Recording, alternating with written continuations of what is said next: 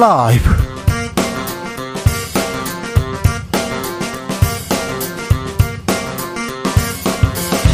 2023년 1월 12일 목요일입니다. 안녕하십니까. 주진우입니다. 이재명 더불어민주당 대표가 신년 기자회견에서 대통령 4년 중임제와 결선 투표제를 내건 개헌을 제안했습니다. 윤석열 정부를 향해서는 야당 말상 책, 말살 책동 중단하라 외쳤는데요. 이 대표가 개헌 카드 꺼낸 이유는 뭘까요? 기자들의 수다에서 짚어봅니다. 윤석열 대통령 핵무장론 언급합니다. 미국 하늘은 막히고 연일 폭동과 시위로 브라질은 아, 혼란에 빠져 있습니다. 중국은 코로나 규제 연일 보복 중인데요. 아, 복잡한 국제 정세 지금은 글로벌 시대에서 들여다봅니다. 겨울은 그리고 혹하는 취약계층에게 유독 가혹합니다. 춥고 배고픈데 추운 거 아, 전기요금 오르고요. 공공요금 계속 오르고 있습니다. 취약계층을 위한 대안은 없는 걸까요? 에너지 에너지 불평등 문제 이렇게 나오는데요. 어디서부터 해결해야 되는지 철학의 맛에서 생각해 보겠습니다. 나비처럼 날아 벌처럼 쏜다. 여기는 주진우 라이브입니다.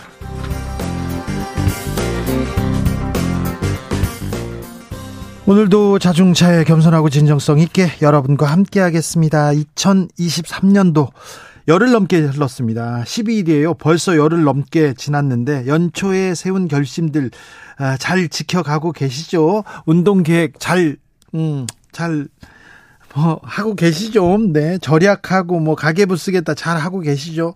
아, 잘안 돼요. 마음이 쓸쓸하고 외로워요. 그런 분들을 위해서, 그런 분들을 위해서 특별한 시간 가졌습니다.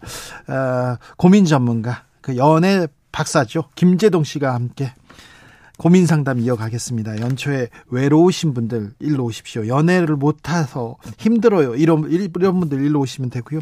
하늘 아래 나만 혼자 있는 것 같아요. 이런 분들도 이렇게 오시면 됩니다. 김재동 씨가 고민 다 풀어 드립니다. 그러니까 고민 보내주시면 됩니다. 지금요. 자, 고민 받아가지고요. 저희가 잘 풀어드리고 그리고 선물도 드립니다. 3만 원 상당의 치킨 상품권 보내드립니다. 청취율 조사 기간입니다. 02로 전화가 오면 네 주진우 라이브 외치셔야 됩니다. 자 외치셔야 됩니다. 샵9730 짧은 문자 50원 긴 문자는 100원이고요. 콩으로 보내시면 무료입니다. 그럼 주진우 라이브 시작합니다.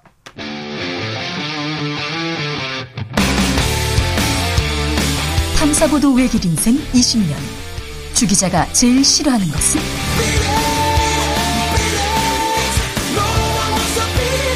이 세상에서 비리와 부리가 사라지는 그날까지 오늘도 흔들림 없이 주진우 라이브와 함께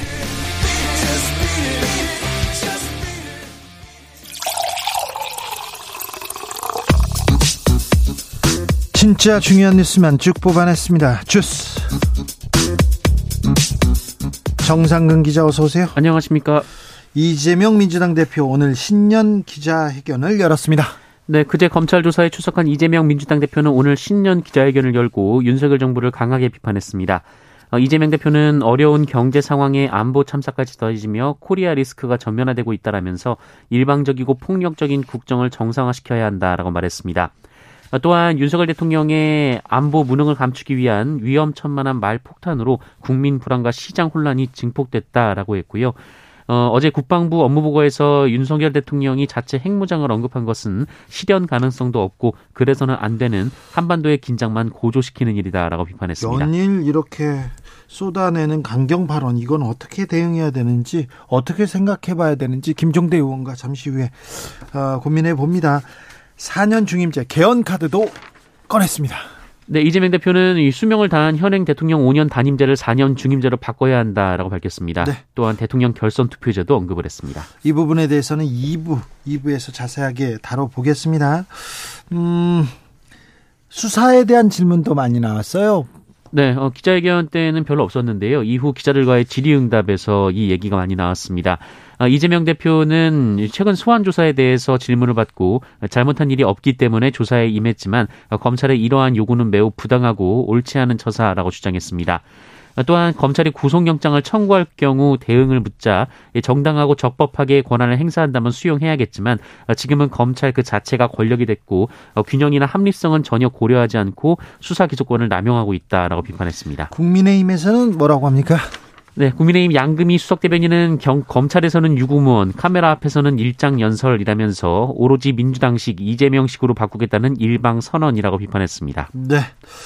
아, 나경원 저출산 고령사회위원회 부위원장 사표를 던졌는데 수리하지 않을 수도 있다 이런 얘기가 나옵니다.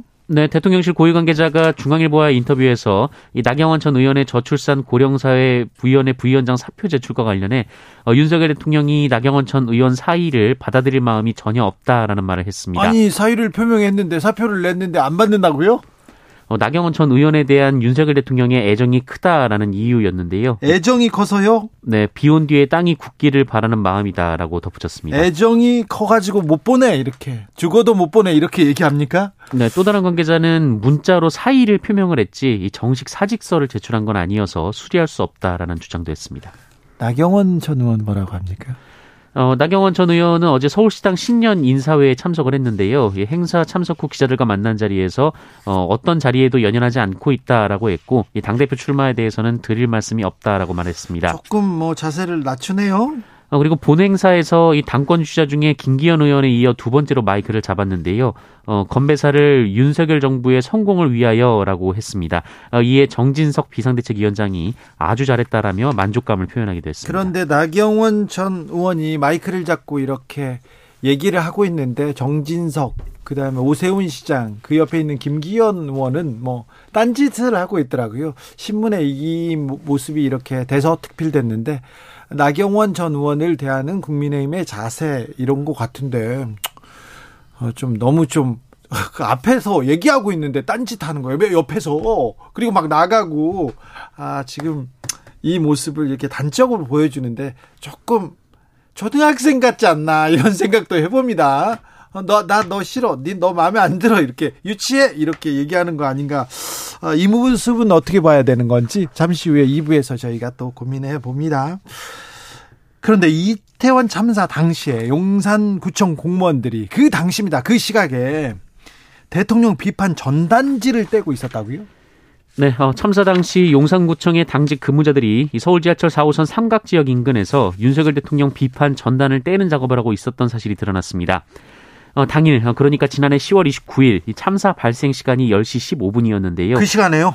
네, 용산구청 직원들은 밤 9시 10분부터 10시 40분까지 1시간 30분가량 이 삼각 지역 근처에서 어, 이런 윤석열 대통령을 비판하는 내용의 전단을 떼고 있었습니다. 아니, 토요일 밤에, 밤에 구청 직원들이 전단지를 떼고 있다고요? 누가 시킨 겁니까? 경찰에서 요청이 왔다라고 합니다. 경찰에서요? 용산, 네, 용산 경찰서에서 전단을 제거해 달라 어, 이렇게 요청을 했다라고 하는데요.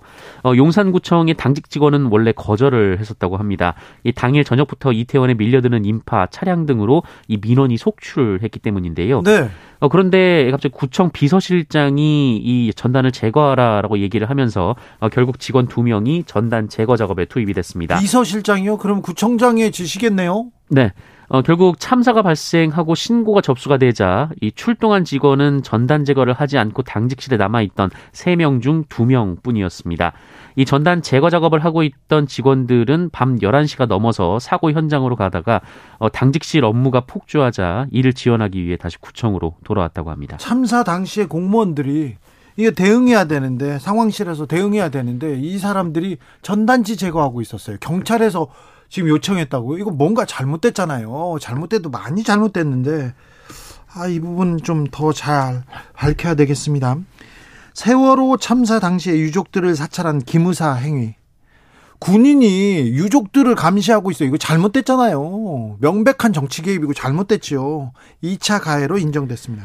네, 세월호 참사 유족이 국가를 상대로 낸 손해배상 소송 2심에서 국군 기무사령부의 불법 사찰에 따른 2차 가해가 인정이 됐습니다. 네. 어, 오늘 서울고법은 이 전명선 4.16 민주시민 교육원장 등 이 세월호 참사 유족 228명이 국가 및 세월호 여객선을 운영했던 청해진 해운을 상대로 낸 손해배상 소송에서 어, 원고 일부 승소 판결을 내렸는데요. 어, 그런데 1심에서 인정한 배상금에 더해서 국가가 희생자 친부모 1인당 500만 원, 이 다른 가족에게는 100에서 300만 원의 위자료를 추가로 지급하라라고 판결했습니다. 어, 기무사의 2차 가해가 인정이 됐기 때문인데요. 어, 재판부는 기무사의 불법 사찰에 대해 이 피고 대한민국 기무사가 직무와 무관하게 이 세월호 유가족들의 인적 사항과 정치 성향 등을 사찰했고 원고들의 사생활의 자유를 침해한 사실이 인정된다라고 밝혔습니다. 한편 유족들은 이 국가가 안전점검 등 관리를 소홀히 했고 참사 원인을 제공한 것은 물론 참사 발생 후에도 초동 대응 및 현장 구조를 제대로 하지 못해 피해를 키웠다라며 어, 해당 소송을 냈고요. 이 청해진 해운을 상대로도 역시 비슷한 이유로 소송을 제기한 바 있습니다. 예. 어, 이에 1심은 어, 국가와 청해진 해운이 공동으로 유족 등 가족들에게 총 위자료 723억 원을 지급할 것을 판결한 바 있습니다. 김무사 국가 정보를 이렇게 군에 대한 정보 적군에 대한 정보를 이렇게 모으는 그런 아, 고도화된 우리나 우리 그 군의 부대인데요. 부대인데 참사 유가족들 사찰하고 있었어요. 얼마 전까지 이랬습니다. 댓글 달고 그랬습니다. 군인 그러니 뭐뭐 뭐, 북한에서 뭐가 날아오니 뭐 이걸 참 한심합니다. 네. 한심합니다. 아, 그 그런데 이분들 거의 다 이번에 사면됐습니다. 네. 지휘자들은 다 사면됐어요. 아, 이걸 어떻게 설명해야 될지 참 아, 뉴스를 전하는 사람으로서도 좀 말이 안 됩니다. 네. 일본 전범 기업의 강제 동원 피해 보상 정부가 다른 안을 검토 중이라고요? 네. 어, 오늘 외교부와 이 정진석 한일 의원 연맹 회장이 국회에서 관련 토론회를 열었는데요.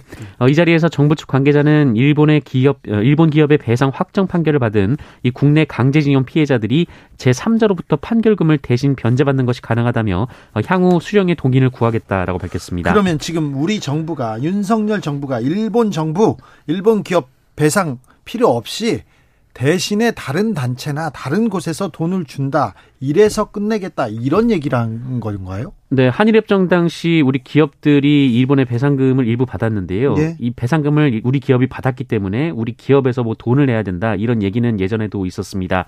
어, 그런데 정부가 이를 공식화한 상황인데요. 어, 서민정 외교부 아시아 태평양 국장은 이 강제 집행 리스크를 피하기 위해 일본 기업들이 한국 내에서 자산을 철수해 압류할 자산이 부재하면 원고들이 판결금을 받을 수 있을지 불분명하다라고 했고요. 철수한 것도 아니고요. 압류할 재산이 없는 것도 아니잖아요. 네, 어, 그래서 피해자들이 제3자를 통해 우선 판결, 판결금을 받아야 된다고 생각하게 됐다 이렇게 주장을 했습니다. 네. 어, 그러면서 원고인 피해자 및 유가족 분들을 직접 찾아뵙고 수령 의사를 묻고 충실히 설명드리고 동의를 구할 것이다라고 밝혔습니다. 피해자 유가족들 거세게 반발합니다. 네, 어, 강제징용 피해자들을 법적 대리하고 있는 임재성 변호사는 이 대위 변제는 본질을 호도하는 왜곡된 프레임이라고 지적했고요. 일본 측이 사실을 인정하고 유감을 표시하는 정도도 아니라 어, 기존의 담화를 확인하는 정도에 불과할 것이다라고 우려했습니다. 아, 일본 측에서 일본 기업 측에서 잘못한 거에 대해서 인정하고 사과하는 게 먼저고요. 이게 돈을 받자고 하는 게 아니라 아, 돌아가시기 전에 아, 죽기 전에 나는 이 문제에 대해서 사과는 받아야겠다 이런 문제에서 시작됐는데 음, 정부가 지금 바른 결정을 하고 있는지 유가족들 반대합니다. 그리고 많은 사람들이 이게 뭐지 이런 생각을 하고 있다는 거 정부 측에서 알아줬으면 합니다. 아시겠지요? 부동산 규제 계속 해제되고 있습니다. 네, 정부가 일시적 2주택 보유 기준을 3년으로 늘리기로 했습니다. 어, 일시적 2주택은 이 새로 이사는 갔지만 이 기존의 집이 이런저런 사정으로 아직 처분되지 않았을 때 1세대 1주택자의 세금 기준을 적용하는 제도입니다. 네. 어, 기존에는 2년 내에 이 기존의 집을 처분해야 했는데 이 기간이 3년으로 늘어납니다. 이 조치 당장 오늘부터 적용된다고 했는데 원희룡 국토부 장관께서 집값이 많이 올랐다. 그래서 떨어지는 것이 떨어지는 것이 맞다. 이렇게 얘기하고 더 떨어져야 된다. 이런 얘기를 하다가 갑 자기 부동산이 떨어지면 안 된다. 부동산 떨어질까봐 계속해서 부동산 부양책을 쓰고 있는데 이거 음, 부동산 부자들에 대한 걱정을 너무 많이 해주는 거 아닌가. 연일 이렇게 부동산 규제 해제를 하고 있습니다. 저희가 이틀에 한 번꼴로 이런 뉴스를 전하게 되는데요. 아무튼 부자들 걱정은 많이 하십니다. 네. 서민들 걱정도 이만큼 하시겠지요. 뉴스를 그런 뉴스는 안 보여요. 웹하드 업체를 통해서 음란물을 유통한 사람이 있습니다. 양진호 기억하시죠? 닭 아우 그 설명하기가 좀 그렇습니다. 머리 딱 이거 아우 설명하기가 그렇습니다. 아, 이분이 음란물 유통한 혐의로 징역 5년 선고 받았습니다. 네, 법원은 오늘 이른바 이 웹하드 카르텔을 통해 음란물 불법 유통을 주도하고 이 자회사 매각 대금 등 회사 돈을 빼돌린 혐의로 구속 기소된 양진호 한국 미래기술 회장에 대한 선고 공판에서 징역 5년을 선고했습니다. 또한 성폭력 치료 프로그램 40시간 이수, 신상 정보 공개, 아동 청소년 관련 기관과 장애인 복지 시설의 7년간 취업 제한도 명령을 했습니다. 이분 마약 관련해서도 그 기소됐었죠? 네, 어, 대마 관련된 마약 혐의였는데요. 게다가 이제 직원들을 상습폭행했다는 의혹도 있었습니다. 상습폭행하고 대마 같이 하자고 하고 막 그렇게 시켰죠. 그리고 아까 말씀하셨듯이 이 동물들에 대한 좀 학대가 있었고요. 예. 어, 그리고 총포, 도검, 화학류, 화약류 등에 대한 안전관리에 관한 법률 위반도 있었습니다. 어, 이 사건은 이미 대법원에서 징역 5년이 확정이 된 바 있고요. 또 한편으로는 배임 혐의로도 재판을 받고 있고 어, 이것이 고법에서 징역 2년이 확정된 상황이어서 모든 형이 그대로 대법원까지 확정이 되면 총 12년형을 살게 됩니다. 양진호 씨가 어, 문제가 돼서 물의를 일으켜서 구속됐는데 그때 이 웹하드 업체를 팔려고 했어요. 그런데 팔지 못하고 팔지 못하고 가만히 있었는데 거기에서 그 이후에도 이렇게 음란물로 돈을 더 많이 벌었습니다. 수백억을 벌어가지고 지금 징역 5년이 나왔는데 뭐 감옥에서도 돈이 계속 불어나고 있다 이렇게 얘기하는데 아니 음란물 불법 음란물을 유통하고 있어요. 그걸로 돈을 벌고 있는데 이 부분에 대해서는 가만히 두고 있는 거 아닌가? 왜 이 수사는 진행되지 않지? 뭐 하고 있지? 불법 음란물로 돈을 벌고 있고 유통하고 있지 않습니까? 왜 그건 가만히 있지? 이해가 좀 안 됩니다. 경찰 뭐 하고 있습니까? 음, 택배 기사들의 대화 요구 거부한 CJ 대한통운이 있습니다. 부당 노동행위였다. 판결이 나왔습니다. 네, CJ 대한통운이 택배기사들과의 단체 교섭을 거부한 것은 부당노동 행위라는 중앙노동위원회 판정이 법원에서도 유지가 됐습니다. 예, 서울행정법원은 CJ 대한통운이 단체 교섭을 거부한 그 단체 교섭 거부는 부당노동 행위라는 재심 판정을 취소하라라면서 이 중앙노동위원회를 상대로 낸 행정소송을 원고 패소로 판결했습니다. 네. 앞서 CJ 대한통운은 지난 2020년 이 전국 택배노동조합의 단체 교섭 요구에 대해서 이 택배 기사들은 대리점과 계약된 사람들이고 본사에 고용된 사람들이 아니다라는 이유로 이를 거부했습니다. 네. 예, 하지만 중앙노동위원회는 원청 사용자가 하청 노동자의 노동 조건에 실질적인 권한을 행사하는 부분에는 원청의 단체 교섭 당사자 지위를 인정할 수 있다라며 이를 부당 노동 행위로 판단한 바 있습니다. 이게 합리적이라고 생각합니다. 그렇죠. 네. 코로나 상황 어떻습니까? 네, 오늘 발표된 코로나19 신규 확진자 수는 4만 3,953명입니다. 어제보다 1만 1천여 명 정도 줄었고요. 지난주와 비교하면 2만 명 넘게 줄었습니다. 지금 지금 줄어들고는 있습니다. 위중증 환자는 어때요? 위중증 환자 510명으로 500명대 초반까지 내려왔습니다만 사망자가 76명으로 맞네요. 이틀째 70명대입니다. 백신 소식이 또 새로 들어왔습니다. 네, 영유아를 대상으로 한 화이자 코로나19 백신이 오늘 처음으로 국내에 들어왔습니다. 아, 현재 국내에서는 코로나19 기초접종 대상이 만 5세 이상인데요. 어, 이보다 낮은 연령의 영유아를 대상으로 한 접종이 곧 시작될 것으로 보입니다. 네. 아, 다만 도입한 백신을 실제로 영유아 접종에 활용할지 또 활용한다면 언제부터 접종이 시작될지는 아직 확정되지 않았습니다. 1958님께서 늘 상근하시는 정 기자님 반갑습니다 얘기합니다. 네, 반갑습니다. 네. 추석 연휴 때도 상근하신다면서요? 설 연휴입니다. 아, 설 연휴죠. 네. 맞습니다. 이렇게 또 똑바로 잘 짚어주고. 네. 주스 정상근 기자 함께 했습니다. 감사합니다. 고맙습니다. 아, 새해 결심 잘 지키고 계십니까? 정상근 기자는 잘 지키고 있는지 그거 물어봤어야 되는데 가네요. 네. 5145님 새해 줄넘기를 하기로 맘먹었습니다. 그런데 미세먼지가 너무 심해서 며칠째 못하고 있어요. 아, 참. 운동을 해야 될 이유는 하나. 몸과 마음의 건강을 위해서인데 하지 말아야 할 이유는 108가지입니다. 미세먼지 왔어요. 아우 줄넘기 힘들지. 뭐 오므이찌푸들이 아유 오늘 너무 많이 먹었어. 아유 힘들죠. 그러면 안 돼요. 그냥 좀 하셔야 되는데 음. 미세먼지는 좀 심각합니다. 4831님께서 새해 계획을 너무 열심히 세운 것 같아요. 뭐 하나를 포기하든지 해야지. 아니면 기간을 좀 더좀 좀 길게 수정해야 될지 고민입니다. 저에게 용기와 꺾이지 않는 마음을 주십시오. 얘기하는데, 네. 조금 몇 가지는 정리하셔도 됩니다. 네. 0466님, 올해는 등산을 열심히 다니자고 다짐했는데 한 번도 안 갔습니다. 이 게으름을 어찌 해야 할까요? 아, 참. 걱정이네. 이제부터 가시면 되죠. 이번 주부터 가시면 됩니다. 날이 풀렸어요. 봄 날씨 같아요. 그러니까 네, 이번에 갔다 오시면 됩니다. 고민 많이 보내 주셨어요. 그리고 보내 주고 계십니다. 고민 보내 주시면 2부에서 김재동 씨와 들여다봅니다. 고민을 해결해 드립니다. 교통 정보 듣고 오겠습니다. 이승미 씨.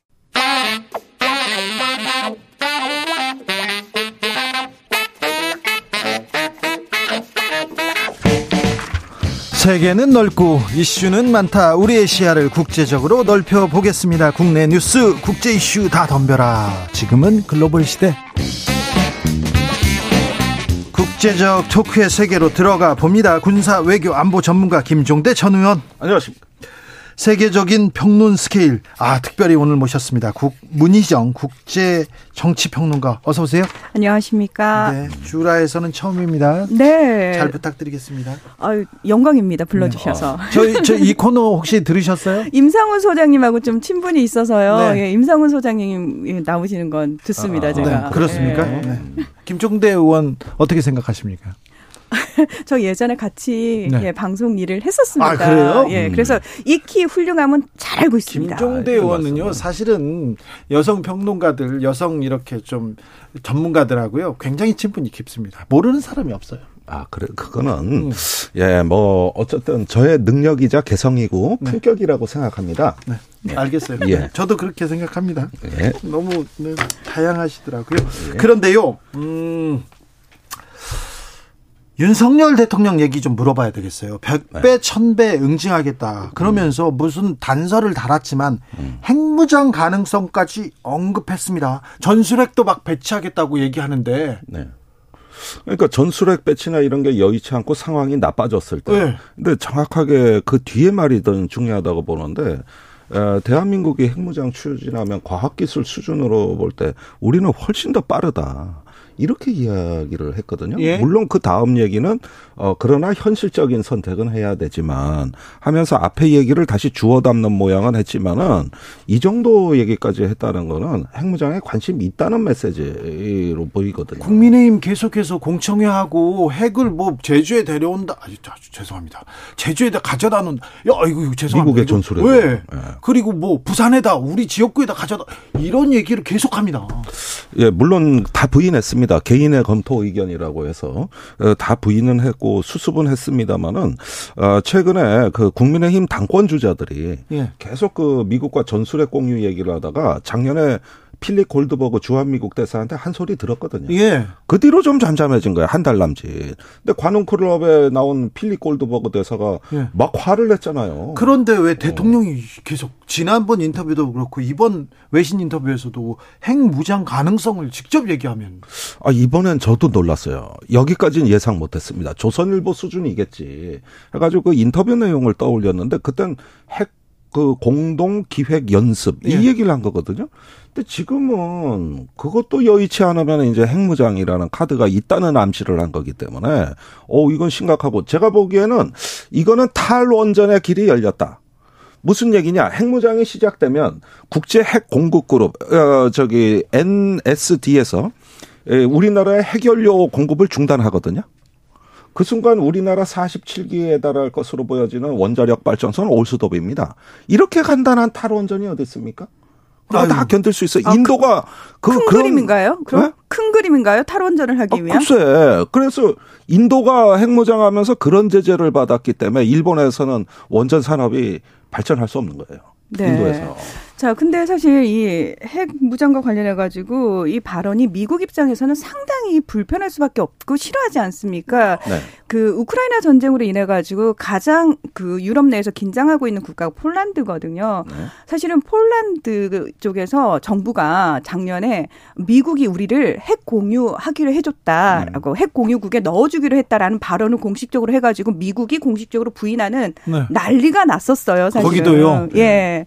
그러니까 폴란드 입 장에서는 계속 불안하기 때문에 러시아가 우크라이나를 치고 그 다음은 우리다라고 음. 계속해서 우리를 무장시켜 달라라고 얘기를 하면서 원래 그 도널드 트럼프 전 미국 대통령이 있을 때부터 폴란드는 미군 주둔을 강력하게 요구를 했고요. 굉장히 러시아에 대해서 적대적인 상황이고 굉장히 무장하기를 원하고 있습니다. 음. 근데 그 나토식 핵 공유 있죠. 지금 뭐 핵탄두는 갖다 놓지만 뭐 결정적으로 단추는 미국 대통령이 쥐고 있는 그 상황, 그 상황을 폴란드에도 적용시켜 달라 라고 얘기를 하다가 미국한테서 정말 공식적으로 거부를 당했거든요. 네, 백악관의 대변인이 그거는 폴란드에 물어봐라. 우린 아는 적 없다. 이렇게 해가지고 아주 모욕적으로 그렇습니다. 어, 부인을 한 것이죠. 근데 우리나라에도 핵 공동 뭐, 뭐 기획 기획, 연습. 연습. 이런 거 아니다. 전술핵 배치 그것도 아니다. 핵 선을 그었는데 왜 대통령이 한 발 더 나갔을까요?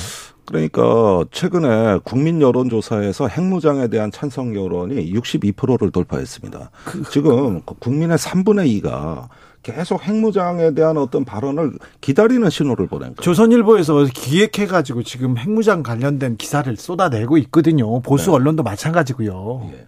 그러니까 이런 면에서는 이게 허황된 얘기임에도 불구하고 감성 코드로 접근을 하면 국민들한테 먹게든다고 보는 것 같아요. 아니 이게 국내 정치용으로만 생각해서는 굉장히 단편적인 시각으로 접근해서는 안 되는 부분인 게 뭐냐면 음. 이렇게 되면은 한미 간의 문제가 심각해집니다. 지금 가뜩이나 음. 미국과 일본이 굉장히 밀착해 가면서 한미일 중에서 한국이 사실 약간 소외되는 그런 분위기가 나오고 있는 상황에서 네. 이런 식의 불편함을 계속 가중시키게 되면은 네. 어 저는 이게 결코 우리나라에 유리하지 않다. 네. 저 예. 임, 임상훈 소장님이 프랑스 출장 가셨죠? 네. 아, 안 오셔도 되겠는데요. 네. 가윤아님께서 문희정 평론가님 자주 나와주세요. 반갑습니다. 멋집니다. 응원합니다. 얘기했습니다. 그런데 이 지금 핵 무장론 그리고 핵에 대해서 자꾸 정치인들이 발언을 쏟아놓을 때마다 이런 생각이 듭니다. 제 생각입니다. 이거는. 근데 전시작전권이 우리한테 없고 미국에 있잖아요. 네. 다행이다 이런 생각이 들어요. 아, 그런 말 하는 분들이 많아졌어요. 많아졌죠. 네, 굉장히 지금은요. 많아졌습니다. 네. 어, 사실은 어떤 대통령이 최근에 정전 협정과 유엔 사령부의 권위를 무시하는 발언을 가끔 하셨어요. 뭐, 천배로 응징한다는 발언이 이번에 또 나왔고, 예. 그 다음에 전쟁을 확전을 두려워하지 말라 그러는데, 우리나라는 대포콘 3 위기 상황이 선포되면 그 즉시 작전 통제권이 한미 연합 사령관에게 넘어가고, 그 다음에 평시에는 유엔 사령부가 정전 시 교정 규칙이라 그래서 음. 한국군의 행동을 강하게 규율하고 있습니다. 정전협정 위반하면 바로 조사 들어와요. 그렇죠. 그래서 모가지 날라간 장군이 한둘이 아니에요. 냉- 냉전 시대부터. 자, 그러니까 모가지는 이런- 죄송합니다. 예, 아 죄송합니다. 네. 군복을 벗은으로 네네. 어, 그렇습니다. 수정하겠습니다. 저희들은 비속어 절대 쓰지 않습니다. 예. 어, KBS에서는 제가 안 쓰겠다고 아, 예, 약속을 네. 드립니다. 네, 네. 그런데 이런 상황에서 지금 윤석열 대통령이 얘기하는 것은 전면전을 두려워하지 말고 국지적 사태에도 어, 압도적으로 응징하라는 거거든요. 네. 그렇게 되면은 우리가 그럴 권한이 있습니까? 아, 우리에게 없죠. 통제권이 있냐고요. 정전 협정 위반 여부는 유엔군 사령부가 결정을 하는 거고요. 사실 교정 규칙이라는 게 상대가 손바닥으로 쳤다고 해서 우리도 그에 맞서서 손바닥으로 치는 것이 아니라 네. 어떻게 하면 확전을 피할 것인지 현명하게 대응하는 걸 위해서 사실은 확전을 하지 않기 위해서 교전 규칙이라는 규칙이 게 만들어진 거죠. 거거든요. 네. 그런데 이번에 저 용산의 입장에 이게 언론에 나온 건데 그 작전 외교와 교정 규칙에서 표명하고 있는 비례성의 원칙에도 구애받지 않겠다. 그러니까 우리가 어떻게 대응할지는 우리도 지금 모른다. 이렇게 이야기를 한 거거든요. 근데 이게 사실은 국민들에게 굉장히 잘못된 시그널을 보낼 가능성이 있어요. 그래서 저 이거는 틀린 거거든요. 그러면 저는 언론 보도가 관련해 가지고 정확하게 이런 부분들을 바로 잡아줘야 된다고 생각하는데 그게 아니라 보수 언론들이 오히려 불을 질러요. 네 사설을 통해서 아 윤 대통령 잘한다 이런 식의 얘기를 계속 쏟아내고 있단 말이죠. 자, 아, 이 문제는 지도자인데요. 대통령의 발언인데 계속해서 이렇게 가장 강경한 발언을 쏟아내면 그 밑에서 어떻게 수습해야 되나 이런 생각도 합니다. 그리고 이거 군부가 신경 저 신중해 보여요. 국방부가. 예. 군- 용산이 다 앞서 나가는 거예요. 네. 이거, 이거 하나만 더 물어볼게요. 일본의 군사 대국화 안 그래도 문제인데 과거사에 대한 반성도 없이 일본의 재무장을 거의 좀 합리화해 주는 것처럼 그럴 수 있지 이렇게 하는 대통령의 발언. 사실은 일본의 군사 대국화 이 재무장 얘기는 일본 총리도 굉장히 쉽게 할 수 없는 얘기인데 우리 대통령이 이런 얘기를 하는 거에 대해서는 어떻게 봐야 됩니까?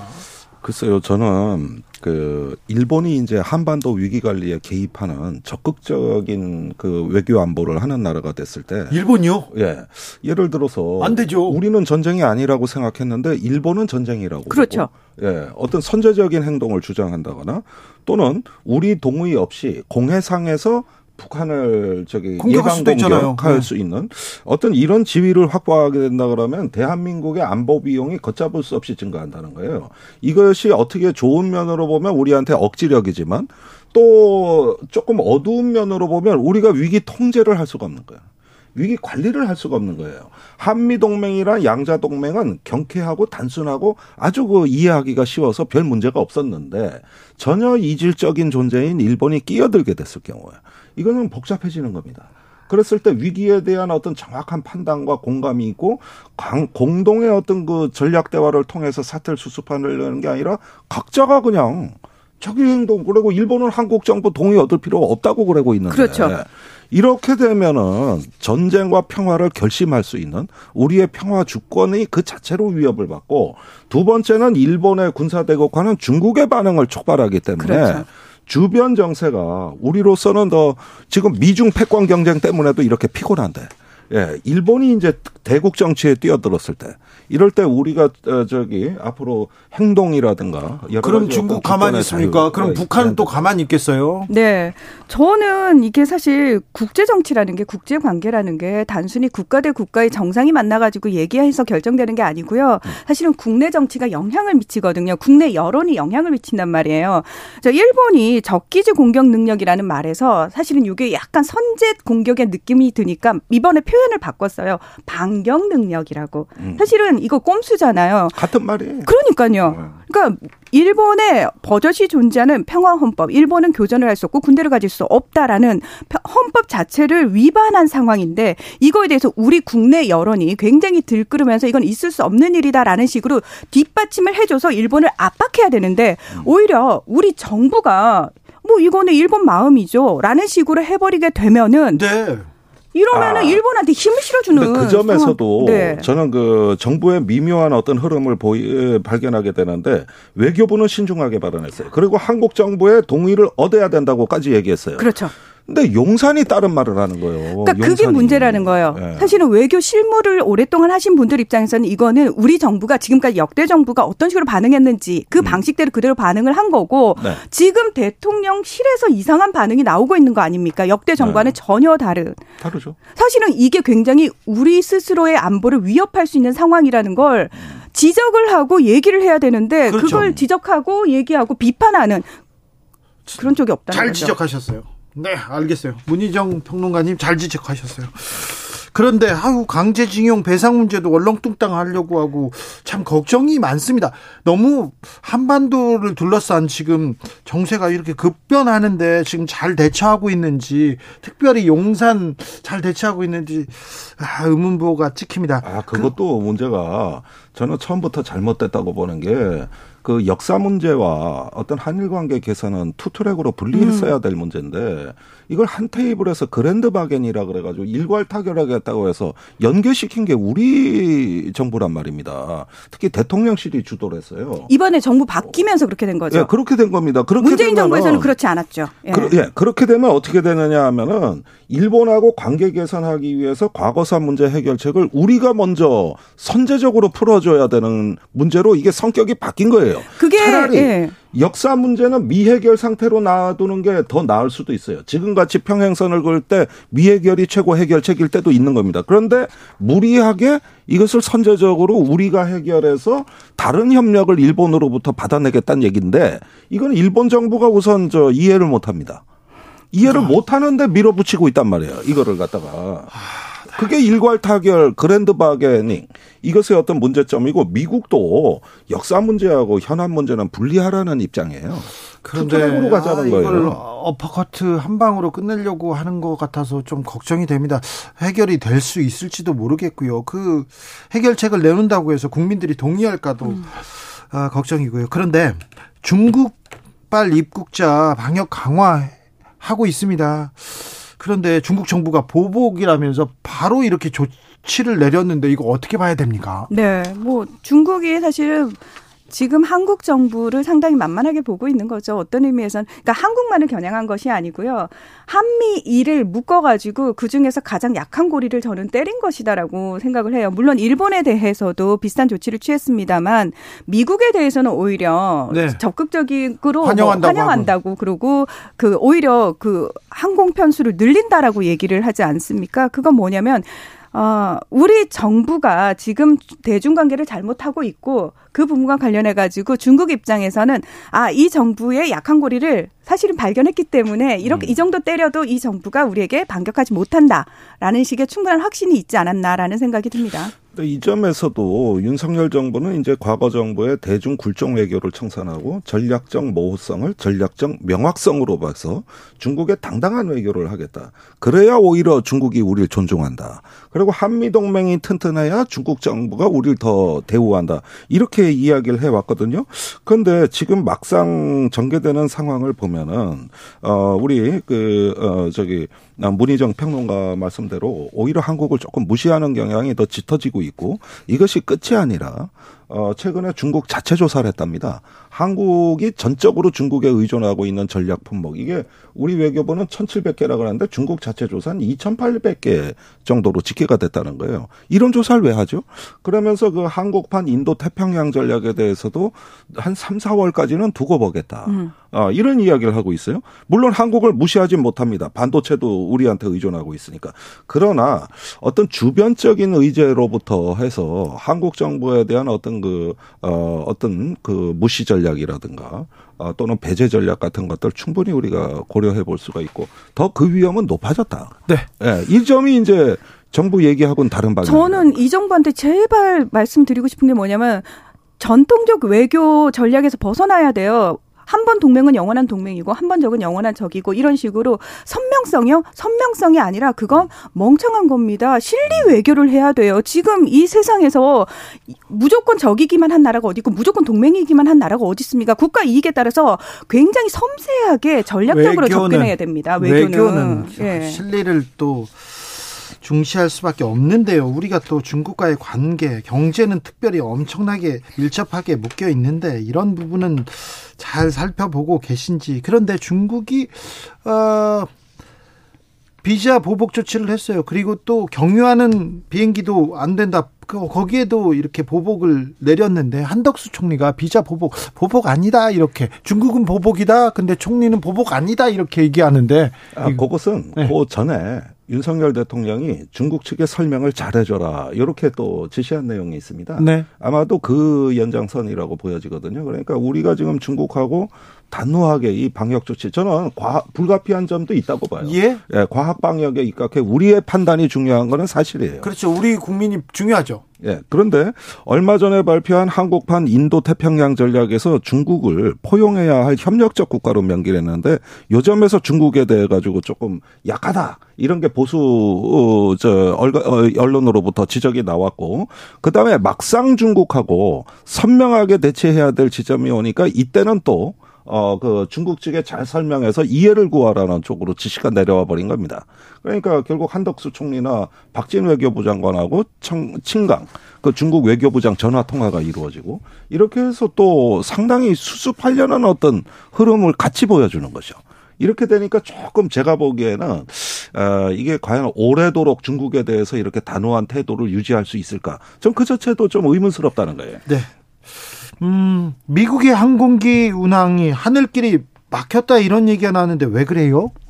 이거 그 파일 손상에 따른 파일 데이터 손상이 돼가지고 시스템이 잠깐 마비가 됐는데요. 그래서 재부팅까지 했는데 무려 1시간 30분 동안 아예 시스템 자체가 예, 멈췄다라는 거죠. 예. 이게 뭐그 사이버 테러 아, 가능성 있습니까? 그런 건 아닌 걸로 밝혀졌고요. 미국 연방항공청이 조사를 해보니까 우리 인프라가 워낙 낡아가지고 이 부분과 관련해서 계속 문제가 제기가 됐었는데 아. 제대로 대처를 못했다 이런 얘기를 하고 있습니다. 혹시 이런 데서도 막 오해 생겨서 큰 갈등으로 이렇게 번질까 막 음. 걱정이에요. 아 그렇죠. 하도 요즘 전 세계 사이버전이 음. 유행하고 있고 사실 우크라이나 전쟁도 사이버전으로 음. 시작이 된 겁니다. 그렇죠. 그래서 그 악성 코드 malware라고 하죠. 이런 게 이제 인프라를 공 공격하고 이런 거를 우리가 하도 많이 보니까 네. 더군다나 미국 같은 어떤 그 선진국에서 이런 일이 일어났다는 게 직관적으로 이해가 안 되니까 그러니까요. 의심하게 되는 거거든요. 네. 네. 이유 73님께서 문희정, 김종대, 김종대, 문희정 두 분 국제평론 속이 뻥 뚫립니다. 뻥 뚫려요. 얘기합니다. 아, 제 채널이 뻥 뚫리는 팁입니다. 알겠습니다. 아, 그러셨어요? 예. 네. 우리 하늘이 뻥뻥 뚫려가지고 그게 걱정인데. 아, 글쎄, 그것도 모르고 있었잖아요, 열흘간. 네. 브라질에서는 대, 대선 여파가 계속되고 있습니다. 반으로 쫙 갈라진 브라질 폭동 시위 계속 이어가는데 요거 어떻게 보고 계십니까? 네, 지금 국론이 분열됐다 뭐 이런 보도들 자주 보셨을 텐데요. 이거는 국론이 분열됐다라는 프레임으로 보실 것이 아니라 전임 대통령이 선거 불복을 하고 있는 거고 그 지지자들을 뒤에서 부추겨 가지고 지금 말도 안 되는 그러니까 말 그대로 민주주의의 근간을 흔드는 폭동이 일어 난 거라고 보면 되고요. 네. 전임 대통령인 보소나루 전 대통령 같은 경우에는 원래 선거에 당선될 당시부터 트럼프 대통령의 책사죠. 네. 스티브 베넌 전략 수석가가 붙어가지고 지원을 했다라는 게 이제 밝혀졌거든요. 네. 대, 대통령에 당선된 뒤로도 사실은 트럼프 캠프 쪽 사람들하고 계속 만남을 이어왔다는 거 아닙니까? 이분은 브라질의 트럼프를 그냥 뭐 자인하고 시작했죠. 그렇습니다. 그래서 사실은 이 과정에서 작년부터 선거가 이루어지지도 않았는데 내가 만약 진다면 이거는 부정에 의해서 내가 패배한 거니까 참지 마라라는 식으로 지지자들을 계속 부추겼단 말이죠. 이것도 트럼프식이네요. 네. 근데 저는 이해가 안 되는 게 본인이 대통령이잖아요. 음. 그러면 본인이 대통령인 상황에서 치러지는 선거가 부정이다? 그러면은 본인의 잘못 아닙니까? 예. 책임 아닙니까? 그러니까 저는 아니 자기가 대통령이란 사실을 제대로 인지하고 있나? 아, 대통령이란 사실을 제대로 인지하는 게 참 중요한 일이구나를 요즘에 목도를 하고 있지 않습니까? 전 세계적으로. 그렇습니다. 예. 그래서 보소나루 전 대통령이 사실은 작년부터 그 부분과 관련해서 혹시라도 패배할 당, 패배하게 되면 어떤 식으로 선거 주자, 조작을 주장할 것인지에 대해서 이미 트럼프 쪽에 많은 방법들을 전수 받았다는 겁니다. 네. 아, 브라질에서 미국이 보입니다. 그리고 또 브라질에서도 한국이 보이기도 합니다. 그래서 브라질 정치 문제는 굉장히 우리한테 생각할 점을 던져줍니다. 어, 저는 뭐 이게 이제 정치적 부족주의로 어, 나아가는 어떤 새로운 어떤 현상들이 이제 세계적으로 확산되고 있다. 그러니까 정치적 부족주의라는 거는 무조건 내가 소속한 집단을 지지하는 것이지 가치고 이념도 없습니다. 어, 그냥 어떤 그 팬덤 플러스 어떤 하나의 별개 종족이라는 자기들의 소속감 이런 걸 통해서 진실이냐 거짓이냐를 어떤 과학과 지성으로서 검증하는 사상이 아니라 오히려 그걸 적대시하는 어, 사고 방식이거든요. 그건 중요하지 않은 거죠, 그들에게. 그렇습니다. 예. 그런 점에서는 어, 또 이렇게 양극화되는 이면에는 만약에 내가 지지하는 후보가 승리하지 못했을 경우 나의 자유가 박탈되고 네. 더 나아가서는 존중받지 못한다는 공포까지 그 같이 맞물려 있는 겁니다. 이런 게 부족주의 현상인데요. 이게 이제 뭐 북미에서 남미에서 어 이런 걷잡을 수 없이 나타나고 또 우리나라도 사실은 닮아가고 있다고 저는 생각해요. 근데 저는 거기에서 언론이 굉장히 중심을 잘 잡아줘야 된다라고 생각을 해요. 그렇죠. 예. 사실은 그런 부분들에 대한 문제점을 계속해서 제기를 하면서 불특정 다수에게 사실은 올바른 방향이 어떤 방향인지에 대해서 함께 고민하는 식의 음. 그런 보도들을 내놔야 되는데 언론이 잘못하면 잘못했다 이렇게 얘기를 해야 되는데 그렇게 우리 않죠. 어떤 진영에 가담해서 진영의 공격수로 또 나팔수로 이렇게 활약하는 장면을 또 목도하게 되지 않습니까? 그렇죠. 사실은 그런 것들이 알게 모르게 사람들에게 미치는 영향이 상당히 큰데요. 그래서 저는 제발 언론이 본인들의 책임 의식을 조금 더 인지하셨으면 좋겠다는 말씀드리고요. 브라질 같은 경우에도 네. 언론의 문제가 상당히 심각하거든요. 그리고 보소나루 전 대통령이라는 극우 성향의 대통령이 4년을 집권했다라는 게 그 나라에 미치는 영향 자체가 상당히 부정적이었다. 트럼프를 통해서도 우리가 미국이 어떻게 쪼개지는지를 봤잖아요.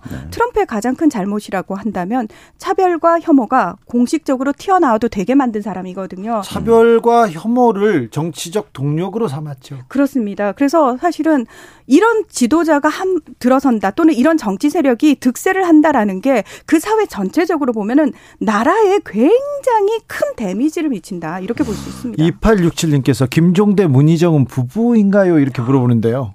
그럼 그게 나오. 몰라요. 그 부분은 아니죠. 어, 우리가 이제 팀워크 좋다는 팀워크 뜻이겠죠. 좋습니다. 예. 그리고 그, 그 옛날에 고춘자 고춘자 장- 선생 장소팔이 아, 예, 아주. 네, 유명했습니다. 그거 네. 너무 옛날 사람. 아 그래요? 네. 죄송합니다.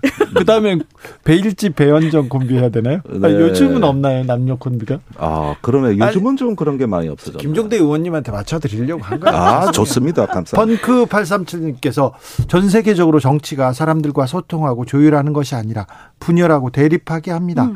국내뿐만 아니라 전 세계적으로 정치가 실종된 것 같습니다. 그렇죠. 그러더라도 우리는 우리는 중심을 잡고 앞으로 나가야 되는데 역사는 발전해야 하는데 어떻게 되는지 미얀마는 어떻습니까? 미얀마 상황은 아, 미얀마는 사실 2021년 11월에 총선이 있었어요. 거기서 네. 아웅산 수치 국가 고문역이 이끄는 민주주의 민족 동맹이라는 정당이 압승을 거둬요. 근데 사실 그 전까지 미얀마는 수십 년 동안 군부 쿠데타에 의해서 군부 독재 정권이 어, 집권을 하고 있던 그런 나라거든요. 그러니까 민간 이양을 하면서 이 군부들이 본인들의 권력을 온전히 다 넘기지 않기 위해서 장치들을 해놨음에도 불구하고 미얀마의 민심은 사실은 어, 민정을 선택을 했단 말이죠. 근데 그 부분과 관련해서 이 군부가 부정선거다. 네. 라고 얘기를 하면서 그 다음에 2월 첫째 날 쿠데타를 일으킵니다. 그렇죠. 쿠데타였죠. 그냥 잘 지내다가 갑자기 그렇죠. 쿠데타예요. 쿠데타입니다. 부정선거라고 이유를 대면서 근데 뭐가 부정선거냐라고 물었을 때는 그냥 부정선거야라고 얘기를 하면서 그리고 그 다음 날부터 미얀마 시민들의 국민들의 이 군부 쿠데타 반대 시위가 열리기 시작한 거죠. 네. 그리고 그때부터 시작해서 지금까지 계속 지속되고 있는 상황인데요. 이런 상황에서 늘 군부 쿠데타를 일으킨 군인들이 나중에 하는 말이 그거죠. 아, 저희가 적당한 시기가 되면 민정이 양을 하겠습니다. 이러고는 음. 그 군복을 벗고 본인이 양복을 입죠. 네. 지금 그 상황으로 가고 있는 겁니다. 과거에 뭐 어디에서 본 것 같아요. 네. 우리나라에서도 봤죠. 네. 지금 이 내전 양상으로 치닫고 있는 그렇죠. 이런 미얀 미얀마 상황의 그 실상을 보면은 일단은 그 소수민족 캠프에 대한 어떤 어 무차별적인 공격 아주 네. 잔혹합니다. 그리고 난민이 벌써 100만 명 이상 발생했고, 어, 그리고 인도 국경까지도 미얀마 군인이 쳐들어가서 사실은 실수 같긴 합니다만 이미 폭탄 한 발은 인도 영토에 떨어진 상황이에요. 네. 그러니까 지금 이게 인근의 어떤 태국이라든가 인도라든가 이런 쪽으로 그, 이 어떤 분쟁이 어떤 확산될 가능성도 있어 보이고 이렇게 보니까 이 동아시아에서 아주 최대 골칫덩어리가 돼버렸습니다. 거기에다가 내부적으로 높은 인플레이에다가 극심한 어떤 그 빈곤 이런 부분들이 이제 사회적으로 더 두드러지고 있는 상황이고 이렇게 보니까 정치가 잘못됐을 때 음. 어떻게 사람들이 피를 흘리고 고통스러운가 고통을 겪게 되는 걸 보여주는 교과서가 돼 버렸어요.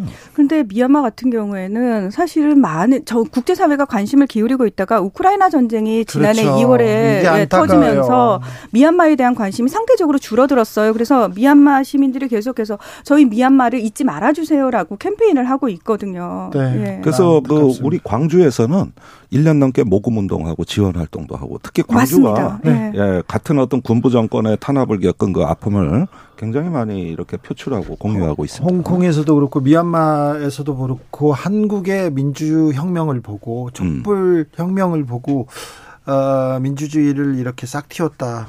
어, 그렇게 생각하기 때문에 또 우리가 또 좀 책임감을 더 가져야 음. 되는 것도 같습니다. 우크라이나 상황은 어떻습니까? 예, 이제 겨울 전쟁 양상이 그 어떤 동남부에서 아주 굉장히 격전으로 이루어지고 있는데 러시아군한테 점차 불리한 방향으로 전개되고 있습니다. 그렇습니까? 예, 그래서 러시아가 벨라루스를 참전시킨다든가 네. 어떤 전세 판을 다시 짜는 어떤 암중 모색을 하고 있는 것으로 그래서 벨라루스 갑자기 참전한다 얘기하다 지금 좀 쏙 들어갔어요. 벨라루스는 원치 않아요. 그래요. 원치는 않지만 지속적으로 압박을 가하는 거고 지금 러시아군이 만 명 넘게 이미 벨라루스에 들어가 있습니다. 이 사람들이 뭘 할까요?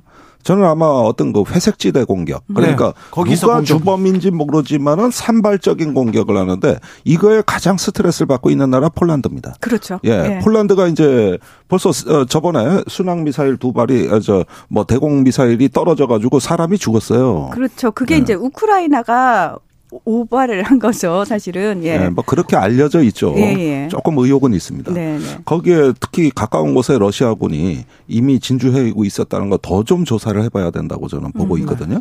이렇게 보면은 의외로 이 겨울 전쟁에서 네. 유럽의 어떤 에너지난은 생각보다 고통이 적은 것 같습니다. 네. 그러지만은 예, 날씨가 따뜻해가지고 음. 예. 확산될 수 있는 어떤 그 여지가 끊임없이 그 지, 예, 나타남으로써 이제는 이 전쟁은 종결하기가 어려운 전쟁. 네. 예. 끝내기가 너무 어려운 전쟁이 되는 음. 이런 어떤 소모전 양상이 되고. 문희정 평론가님. 네. 아, 영국의 해리 왕자의 자서전. 자서전이요? 네. 이 얘기도 지금 거의 지금 두서없이 대본에 없는 얘기를 계속 하는데 이 해리 왕자 얘기도 조금 해야 되는데 시간이 다 됐네요. 예. 아, 그냥 저는 그렇게 봅니다. 이 해리 왕자로 인해서 영국의 왕실의 존립 근거라든지 이유에 대해서 끊임없이 많은 이야기들을 촉발될 것이다. 아, 제가 해리는 전문가인데 그 얘기는 다음 시간에 하겠습니다. 문희정, 김종대 두 분 감사합니다. 고맙습니다. 고맙습니다. 감사합니다. 2부에서 고민 전문가 사랑꾼 김재동 씨와 돌아옵니다.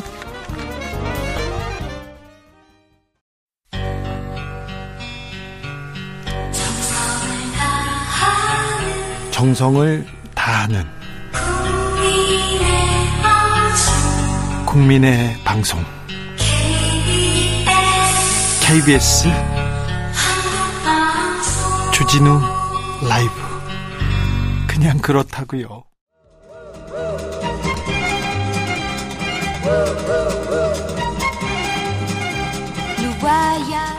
새해가 밝았습니다. 희망찬 새해가요. 그런데 희망을 얘기하는 사람들이 좀 적고요. 핵무장 얘기하는 사람이 많고 고독하다, 쓸쓸하다고 얘기하는 사람 많고요. 마음속에 걱정 많다는 사람 많습니다. 그래서요, 오늘 특별히 주진우 라이브에서 따뜻한 시간 그렇게 만들어 보겠습니다. 가져 보겠습니다. 우리 곁엔 언제나 김재동이 있습니다. 방송인 김재동과 함께 합니다. 신춘 고민 상담소. 김재동 씨 오셨습니다. 어서 오세요. 예, 안녕하십니까. 반갑습니다. 네, 잘 예. 지내시죠? 아, 잘 지내고 있습니다. 네. 예, 별일 없으시죠? 네, 아, 새해 복 어, 많이 받고 있습니까? 네, 복 뭐 많이 짓고 또 많이 받고 그래야죠. 어, 네. 여기서 또 인사드리는 건 새해 처음이야, 처음이어서 네. 어, 들으시는 분들도 새해 복 다 받으시고요. 네. 뭐 불행이나 고통이나 아픔이나 이런 거 있으시면 네. 저한테 다 빌려주세요. 제가 1년 쓰다가 돌려드릴게요. 아. 예, 다 주세요. 괜찮아요, 저는 뭐. 그렇게 예. 얘기하면 아니 근데 예, 괜찮다고요? 예, 괜찮습니다. 뭐가 괜찮아요? 그뭐 어차피 어 온갖 종류의 것들을 많이 경험을 해봐가지고 네. 다른 것들도 한번 경험을 해보고 싶어가지고 다 주세요 괜찮습니다. 김재동 씨 네. 새해 특별한 계획 있습니까? 봉사활동 계획은 많이 있는 거는 좀 알고 있습니다만. 봉사활동까지는 아니고요. 네. 그 뭐 놀기 삼아 네. 또 가는 거죠. 네. 봉사라고 할 것까지는 없고 그 학교가 이제 방학을 해가지고 네. 아이들 강연들은 학생 강연 많이 가셨고. 예, 예, 조금 이제 학교 방학했고 그 다음에 이제 해외 쪽으로 조금 이제 또, 네. 또 나가야 될 때가 있어가지고 네. 잠깐 나갔다 오려고 생각 중입니다. 강연, 봉사, 강연 계속 이렇게 갑니다. 학생들한테 주로 어떤 얘기 해주세요? 어, 어, 얘기 안 하고요 듣습니다. 아, 그렇죠. 그, 이, 정해져 있는 게 이렇게 진로 특강 이렇게 돼 있는 데가 많아서 그렇지, 네. 가면 진로 얘기 안 하고요. 예. 제목은 늘 이제, 어, 아이들 수업 한 시간 빼주는데 의의를 두고요. 아, 그렇죠. 엄청난. 그러면, 그러면 아이들이, 그리고 아이들한테 푹 자는 방법 가르쳐 줍니다. 어떻게 잘. 예, 안 자려고 해야 잘 수 있다고. 그렇죠. 어, 예. 네. 그래서 제 이야기를 들을 때도 앉아야지 하고 자라고. 네. 난 너희들 자는 게 너무 좋다고. 근데 네. 앉아야지 하고 자야 푹 잔다고. 그래야지 뭐 우리도 수업 시간에 왜 앉아야지 하고 잘 때푹 그렇죠. 자잖아요. 네. 자야지 하면 잠이 안 오거든요. 네. 그런 얘기 하면서 이제 웃고 네. 어, 그렇게 뭐 중학교, 고등학교 학생들 만나고요. 네. 예, 그렇게 하고 있습니다. 네. 예. 하면서 전국으로 재밌어요? 전국으로 네. 지금 학생들한테 강연을 이렇게 펼치고 있습니다. 예, 그리고 또 뭐 이 연락은 많이 주시는데 또 뭐 못 가는 데도 있고 이래 가지고 네. 예 죄송합니다. 네. 예, 저도 뭐 또 여러 가지 일들이 있으니까 아, 그렇죠. 바쁜 예, 사람이에요. 연애도 있고 네. 뭐 여러 연애. 가지가 있으니까 네. 예 연애요? 그렇습니다. 음 그런 일들이 있을 수 있죠. 연회 네. 말고 연애. 아, 연애로 들으셨어요? 네네. 예, 알겠습니다. 5356님, 제동 오빠 저번에 예. 주진우 라이브에서 제 고민 상담 해주셨어요. 음. 얼마 전에 건강검진을 했는데 시력이 나빠진 게 아니더라고요. 어허. 제가 시력은 그대로고 제동 오빠가 더 잘생겨진 거였어요. 음. 잘생긴 우리 제동 오빠 사랑해요. 이렇게. 음, 이분은 뭐 고민이 없는 분입니다. 그래요? 세상을 있는 그대로 보고 있고요. 그래요? 예, 그렇습니다. 잘 보고 있습니까? 당연합니다. 정신 이 차려야 되는 거이 아닙니까? 정도면 충분합니다. 아니, 아, 그, 하늘이 똑같아도 네. 어떤 날은 하늘 보고 기분 좋을 때가 있고. 그렇죠. 어떤 날은 하늘 보고 욕이 나올 때가 있고. 그렇죠. 어. 그 똑같은 사람을 보고도 어떤 날은 괜찮고 어떤 날은 아, 아. 안 좋고 이럴 때가 있습니다. 어디서 오는 거, 오는 거겠습니까? 자기 마음이 문제거든요. 네. 저를 보고 이렇게 화가 나거나 못생겼다고 생각이 되거나 이러면 사실은 그게 위험한 겁니다. 어, 그 자기 마음이 힘들다는 거거든요. 그렇죠. 제가 괜찮게 보인다는 건 지금 자기 마음이 괜찮다는 거예요. 그렇네요. 좋습니다, 아주. 네. 아주 좋습니다. 그거 좋, 아, 네, 음, 그러네요. 음, 음. 네. 저하고 이렇게 얘기를 하면 다 풀립니다. 아, 네. 어, 어디, 어디 이런 집을 하나 낼까 싶어요. 그런가? 어, 점집 같은 거를 하나 낼까 싶어요. 청소년 고민 상담소 이런 건 어, 고민 상담이 아니고 이제 그, 딱 오해하시는 분들이 계신 제가 해결책을 제시하는 게 아니고 네. 듣는 거죠. 네. 계속 듣는 거니까 못 맞춥니다. 이렇게 해가지고 점집 같은 걸 하는 데일까 이렇게. 왜냐하면 못 맞춘다고 생각하고 들어오는 점집은 네. 큰 기대 기대치가 없으니까 네. 괜찮잖아요. 기대치가 없으면 또어 네. 당연하죠. 네. 이명수님께서 음. 제동 씨 좀 자주 좀 봅시다 이렇게 하면서 하트 뿅뿅뿅 날렸습니다. 예, 그렇게 자주 볼 수 있는 사람이 아닙니다. 아, 그, 그렇게 자주 볼 수 있는 사람이 아니고, 네. 어, 이렇게 여기서도 굉장히 그, 어, 섭외에 공을 기울였는데, 네. 예, 제가 또 신년 특집이라서 네. 또 한 번 나왔습니다. 아, 김재동 고맙습니다. 씨 오신다니까 고민 상담 자기 사연 많이 보내고 있습니다. 어떤 분은 어, 재동 씨하고 결혼하고 싶었는데 결혼하고겠다고 주변에 이렇게 얘기하고 다녔대요. 음. 그런데 지금은 음, 아, 남편 나타나서 결혼하고 지금 똑똑한 아이도 있다고 그냥 그렇다. 0318님께서 이런 분들 좀 아, 많았어요. 예, 이렇게 얘기하면서 네. 서로의 이야기를 다 털어놓고 그러다 보면 또 풀리고 네. 그러는 거죠. 뭐 인연이 안 닿았으니까 어쩔 수 없죠. 근데 저런 사연은 굳이 안 보내도 되시는데. 그런 사연 꼭 와요. 자, 김재동 씨와 여러분의 사연 듣는 음. 그런 시간 본격적으로 시작합니다. 어, 9193님께서 소개팅 상대에게 사진을 보내면요. 음. 답이 없어요. 음. 나중에 들통나도 일단 보정을 좀 해볼까요? 아닙니다. 이거 나중에 보정하는 건 더 큰 일입니다. 당연하죠. 그리고 이이 여기 사진 보내는데 사진 보고 답이 없는 인간한테 뭐하러 또 뭘 합니까? 그럴 필요 전혀 없죠. 어, 소개팅 상대가 마음에 들었으면 또 그냥 얘기해보고 아니면 말고 그래야지 마유 정말 이렇게 좀 찐득찐득하게 이렇게 하지 말고 아니 그리고 그래도 또 예, 한번 뭐야. 만나고 싶으니까. 에이, 에이, 에이, 그래도 이 사진 보정하면 저는 보정하는 건 반대입니다. 예. 근데 뭐, 에, 또 보정해가지고. 근데 보정해서 답이 안 오면 또 어떡할 거야. 아, 그러면 어떻게 죠 어, 그러면 또 어떡할 거냐고요. 그러니까 이건 상대의 문제지 본인의 문제가 아니라고요. 네. 이건 상대가 답을 안 보냈으면 상대가 답을 보낼지 말지를 결정해. 어, 저쪽이 답을 안 보냈구나. 이 민주주의 아닙니까? 네. 저쪽은 안 보낼 자유가 있는 거니까. 네. 사실 그 존중하기 힘들지만 안 보냈으면 그 상대의 문제로 남겨둬야지 내가 보정을 해야 되나 말아야 되나 자꾸 이렇게 자기를 고치는 쪽으로 가면 한없이 계속 끌려가야 된단 말이죠. 그렇죠. 래서 저는 누구 편이겠어요? 9193님 편 아니겠습니까? 네. 한번 도 못 봤지만 그 소개팅 남편 저 남자 편이겠냐고요? 9193님 편이겠냐고요? 그렇죠. 9193님 편이죠. 우리- 우리는- 여기 지금 사연을 보내셨는데 네. 그럼 만약에 제 친척이거나 제 조카거나 제 동생이 이렇게 얘기를 했다. 야 소개팅 어, 아니면 뭐 삼촌 어 소개팅 상대에게 사진 보냈는데 답이 없어요. 그러면 그확 보정할까? 야, 네가 어디가 뭘 보정해? 그렇죠. 말도 안 되는 소리 하고 있어. 지금 그 말씀을 드리고 싶은 거예요. 25째 어디를 보정해요? 왜 왜 9193님이 고칩니까? 왜? 저쪽이 고쳐야지. 그렇죠. 저쪽이 눈이 지금 된 거지. 전 상대방한테 그게- 그게 필요한 겁니다, 그렇죠. 지금. 예. 비속어를 날려줄 수도 있는데. 아, 에이, 비속어는 하면 안 됩니다. 네. 비속어는 저기 저 비속어는 하면 안 돼요. 네, 알겠어요. 아, 저희는 안 하죠. 네. 상대방한테. 하지도 마, 하지도 마. 알겠습니다. 예. 그러면 안 됩니다. 네, 그런 쪽 관련된 시사에 관련된 쪽 얘기는 절대 안 합니다. 우리는. 왜, 뭐, 무슨 얘기가 비속어가 왜 시사에 아니, 아니, 관련된 아니, 얘기예요? 자, 0466님 네. 질- 질문입니다. 변덕스러운 남편 때문에 고민이에요. 음. 이거 먹는다 했다가 또 다른 거 찾고요. 안 먹는다고 하고. 아이고, 또 다른 거 찾고요. 어느 장단에 맞춰야 할까요? 아, 참 또 자랑하시는구나. 이 마음 같아서는 네. 딱네 글자 하고 싶네요. 굶겨야죠. 굶겨야 돼요? 아, 당연하죠. 일하지 않는 자 먹지도 말라 그랬어요. 네. 뭐, 서- 근데 설거지도 하고 아마 그러시는 것 같아요. 네. 근데 이렇게 알콩달콩 사는 걸 지금 자랑하시는 것 같은데, 네. 이거 먹는다 했다가 또 다른 거 찾고, 이 사람이니까 그런 거죠. 네. 근데 이거 먹는다고 했다가 다른 거 찾을 때, 다른 거 없으면 다른 거 없다라고 얘기하면 되고요. 네. 어, 그리고 또 뭐, 다른 게 있으면 주면 되고요. 예. 예, 그렇게 하면 됩니다. 강아지는 아, 저하고- 않죠. 저하고 같이 사는, 아유, 걔도 뭐, 두 번 엎드리고 뭐, 원하는 게 있죠. 그래요? 예. 한 끼 딱 굶으면은, 아이, 밥 좀, 사료 좀 확, 확, 확 씹어 먹어요. 그렇습니까?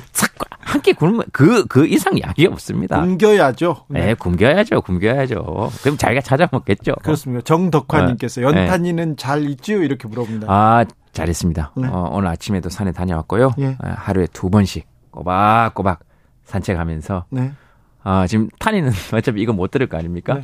정말 나갈 때마다 정말 속에서 천불이 일어납니다. 왜요? 너무 나가기가 싫을 때가 많아가지고 추울 때 추우니까. 밤에 아, 피곤하고 이럴 때 그래도 마음속으로 아이고 늘 아, 그래서 표정 관리 다 합니다. 또 나가, 나가서는 그 얘기. 아유, 그럼요. 들으면 안 되니까. 아, 알아요? 알죠. 표정만 봐도 알아요? 아유, 알죠. 왜 몰라요. 같이 사는데. 걔가 알아요? 당연합니다. 그래요? 그, 진짜 한번 보여드리고 싶네. 저는 이 아이는 진짜 다 알아듣습니다. 어, 뭘 알아들어요? 가끔, 가끔 전화할 것 같은 느낌이 들고 막 그런 아이예요. 얘 지금 조사해보면 어디 지금 전화기 개통해놓고 이럴, 이럴 가능성도 있어요. 지금 라디오 들을 수도 있네. 아, 그럼요. 지금 뒷짐지고 앞에서 왔다 갔다 할 수도 있어요. 여의도? 공원에서. 어, 네. 그러다가 제가, 제가, 제가 여기서 끝날 때가 되면 급하게 버스 잡았다고 집으로 가서 엎드려 있을 아이예요. 아, 그렇습니다. 아, 맞습니다. 어떤 네. 때 보면 밥그릇도 씻어놓은 것 같기도 하고, 예, 그렇습니다. 그렇군요. 음, 음, 음, 음. 서로. 네. 예, 잘 있습니다, 인터넷. 전국에 있는 모든 강아지와 개들에게도 안부를 전합니다. 네. 예, 잘 지내야 됩니다. 1400님께서 저는 나이가 들수록 이렇게 인간관계가 왜 이렇게 어려운지 모르겠어요. 음. 사람한테 상처받다 보니까 가까운 사람에게도 좀 점점 제 모습을 이렇게 조금 사무적으로 대하게 됩니다. 음. 소중한 사람까지 잃게 될까 두렵습니다. 상처받는 게 두려워요. 이렇게 얘기하시네요. 음, 다 이런 마음 들 때 있죠. 나이 들수록 인간관계 힘들어지죠. 왜냐하면 일로 얽힌 관계들도 많고. 네. 그리고 어렸을 때는 뭐 따로 얽힌 관계가 많이 없잖아요. 그래봐야 구슬 딱지 정도 아닙니까? 네. 어, 게임 뭐 이 정도니까. 어, 근데 똑같이 이런 고민들이 드는데, 어, 상처받는 것이 두렵다는데 상처 또 안 받고 살 수는 없잖아요. 네. 예, 그래서 또 이렇게 상처를 받다가 가까운 사람을 또 알게 되기도 하고 음. 그리고 사람 사무적으로 대하게 되는 거는 저는 크게 걱정할 건 아닌 것 같습니다. 그래요? 어, 예, 저 이렇게 음 약간 이렇게 좀 차갑게 사무적으로 대하는 게 오히려 안 되는 사람들도 많잖아요. 예, 예. 그렇잖아요. 그래야 네. 되는 사람들까지도 네, 네. 안 되는 사람들이. 그러니까 적당히 이런 게 다 있는 거는 어 저는 괜찮다고 생각이 들어요. 어 그리고 나이 들어갈수록 인간관계 이렇게 어려워지는 건 당연 진짜 당연하죠. 네. 예, 지금 개하고의 관계도 힘든데요. 네, 그렇죠. 네, 당연히 힘들. 예, 조금 기대를 안 하는 것이 탄이하고 저하고 사이가 좋은 거는 제가 생각해 보니까 예, 그렇게 얘기가 잘 안 되지만 기대가 없어요. 탄이한테는. 그래요? 탄이. 무슨 기대가 있겠어요? 제가 지금 삼시세끼를 만약에 걔를 지금 사료 두 끼 주고 예. 예? 예. 간식을 준단 말이에요. 예. 예? 얘가 쟤한테 제가 얘한테 10년을 한다 칩시다. 네. 얘가 어느 날 10년 후에 저한테 밥을 주겠어요? 아니에요. 습관대로 하는 거예요. 예. 어, 그리고 제가 걔한테 화가 나겠어요? 너는 10년을 얻어먹었으면 한 번쯤은 내 밥상을 차려야 되는 거 아니니? 그렇지. 이렇게 걔한테 화를 내겠냐고요. 내가 너를 아, 이렇게 안 내요. 아끼는데 넌, 넌 나한테 뭘 주겠냐? 안 내죠, 당연히. 야, 내가 너하고, 야, 네 가슴줄을 쓰- 이렇게 많이 사줬으면 너도 내 가슴줄을 하나 정도는 사줘야 되는 거 아니니? 이렇게 얘기하겠냐고. 안 한다고요. 그리고 얘가 군대 가기를 기도하게, 기대하겠어요. 갔다 와서 나한테 무슨 뭐, 연금 안 나올 때 뭐 나한테 경제적 도움을 주기를 기대하겠어요. 아무 기대가 없다니까요. 그러니까, 그러니까 큰 갈등은 없어요. 네. 어차피. 예, 해줄 것밖에 없어요, 뭐. 네. 예.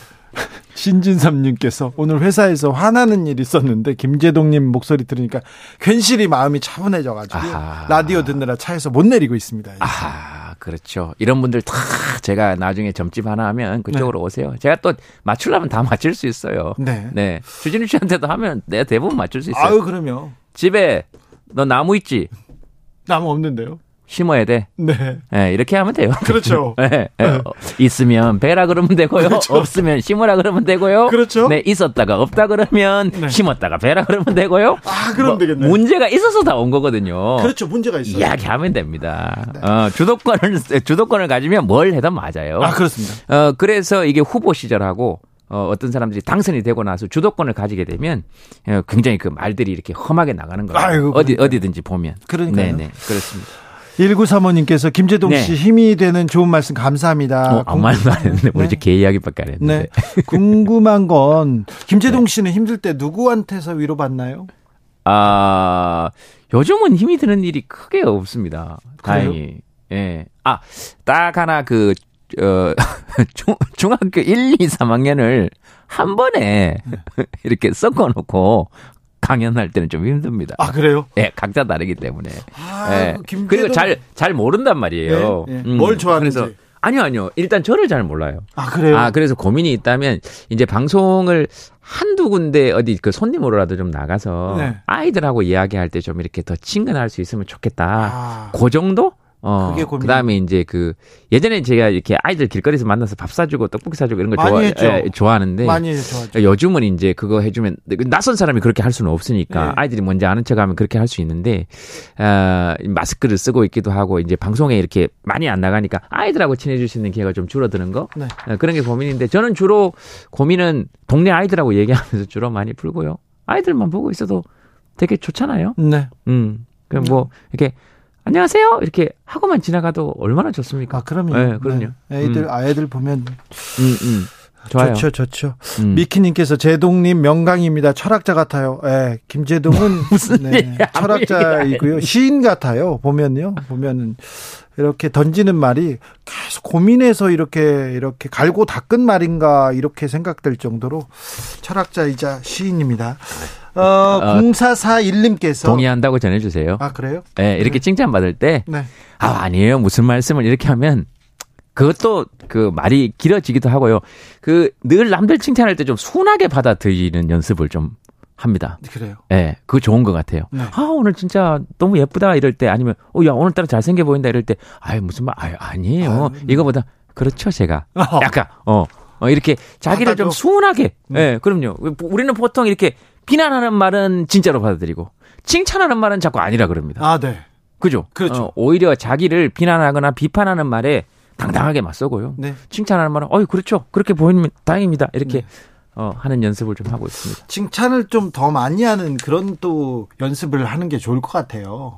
그게 자기한테도, 예, 저는 개인적으로, 예, 네. 자기한테도 좋은 것 같으니까. 그래서 요즘 뉴스에 나오는 그 정치인들 보면서 마음속으로 칭찬하는 연습을 많이 하고 있습니다. 쉽지 않잖아요. 예? 쉽지 않아.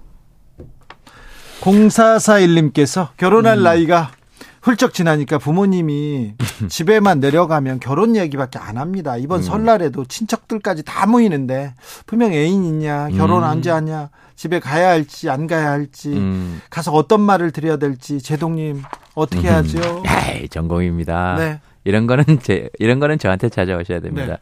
아주 간단합니다. 어, 하드코어가 있고요. 네.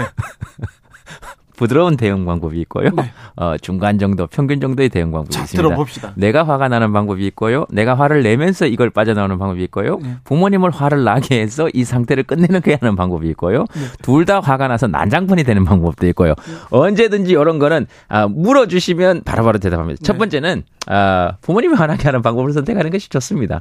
왜냐하면 부모님은 명절에 화를 한 번씩 내셔야 명절 같거든요. 예? 예, 그러니까 본인이 화가 나지 않고 부모님이 화가 나면서 명절 분위기 를 나게 하면서 이 분위기는 끝을 내야죠. 자, 부모님이 보통 이렇게 얘기를 합니다. 앉자마자 얘기하죠.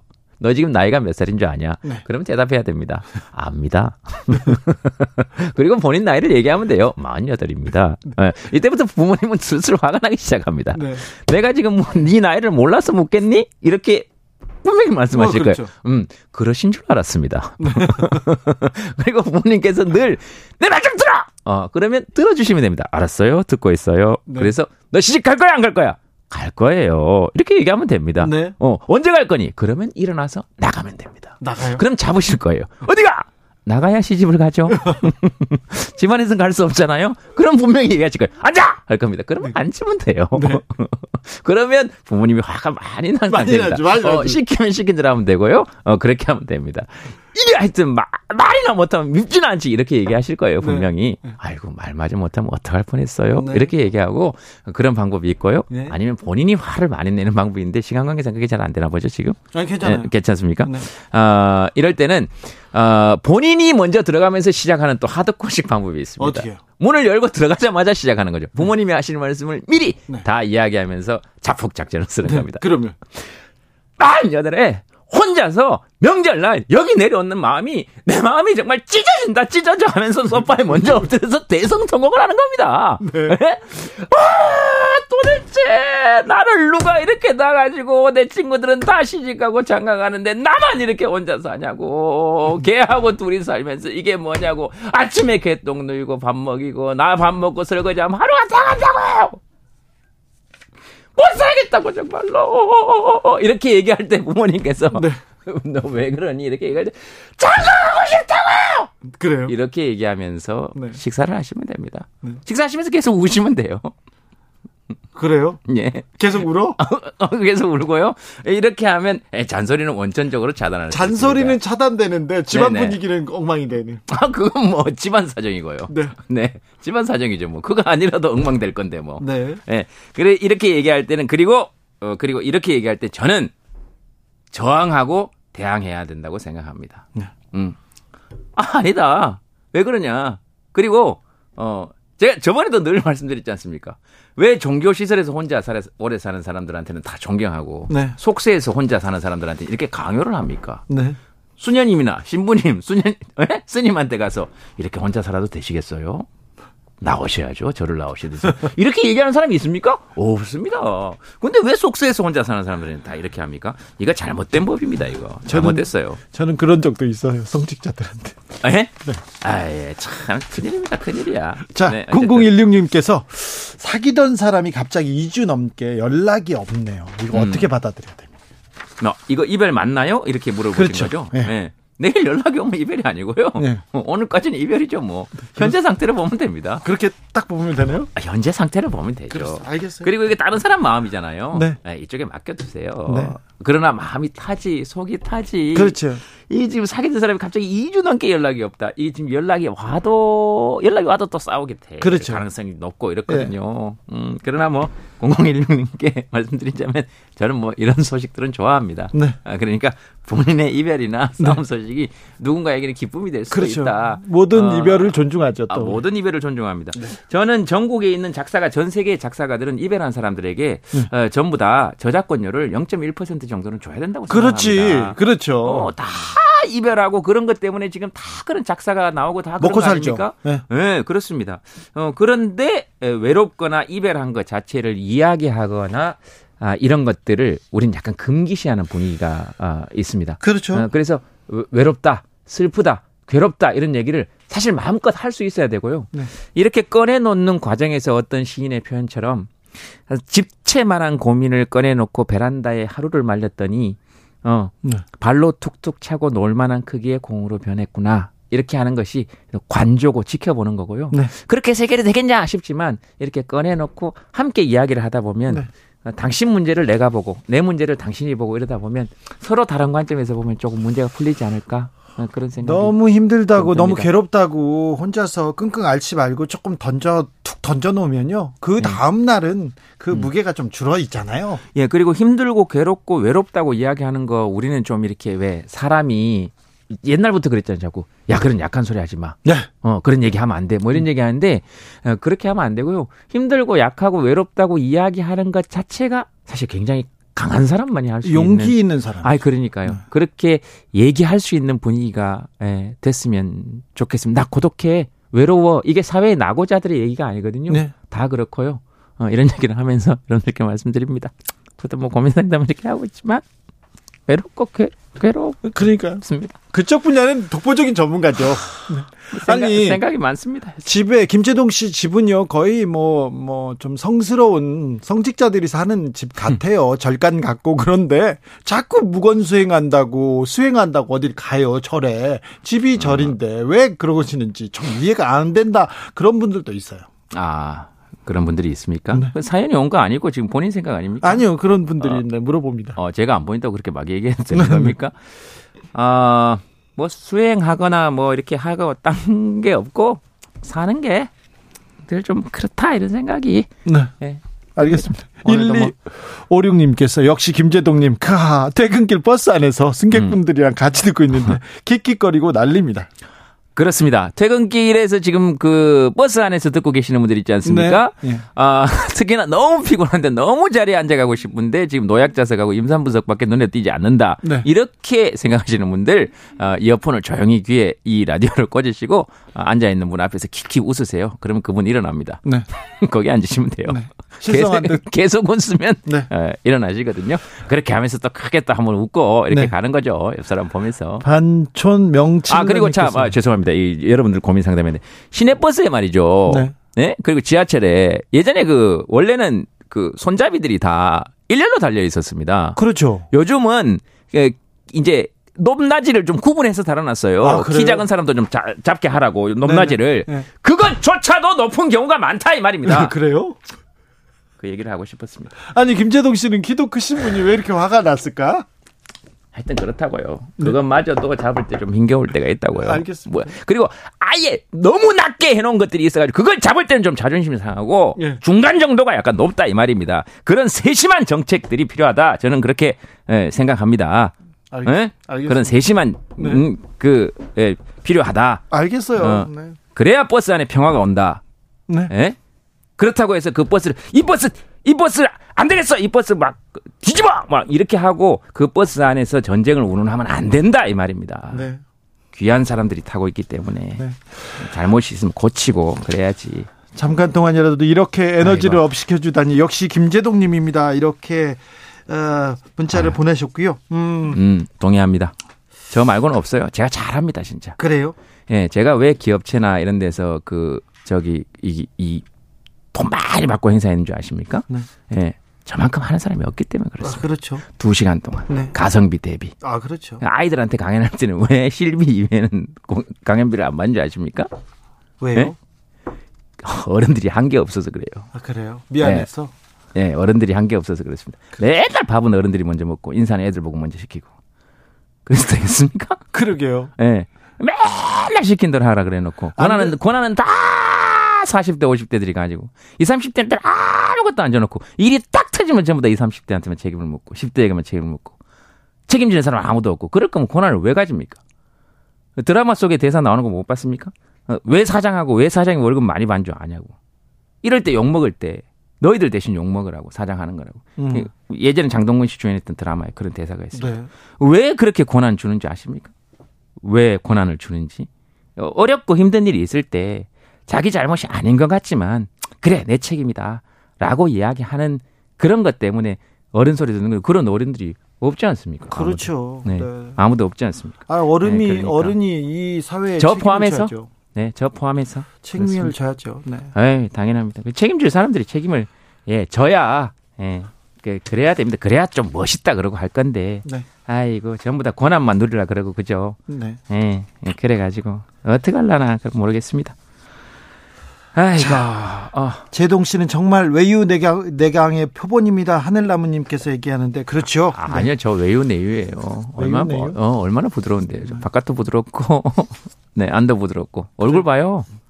그리고 제가 콧대가 굉장히 오똑한 편입니다. 그때가요? 예, 언제부터? 뜬금없이 이런 얘기 하는지 모르겠지만 네. 아니요 안경 쓰면서부터 요번에 안경 바꾸면서부터 네. 안경이 흘러내릴 거예요 그러시더라고요. 근데 안 흘러내려요.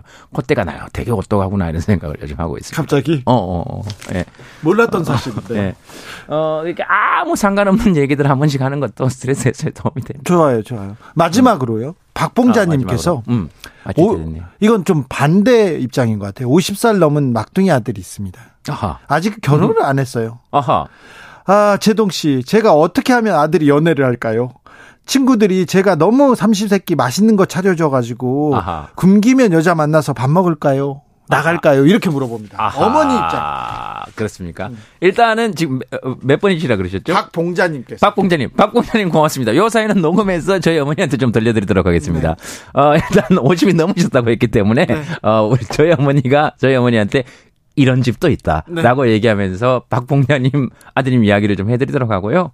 그 다음에, 어, 아유, 저, 어머님한테 드릴 말씀은 없고 아들 입장에서 드릴 말씀은 아드님이 알아서 하실 거고요. 네. 예, 그리고 밥 그만 먹이세요.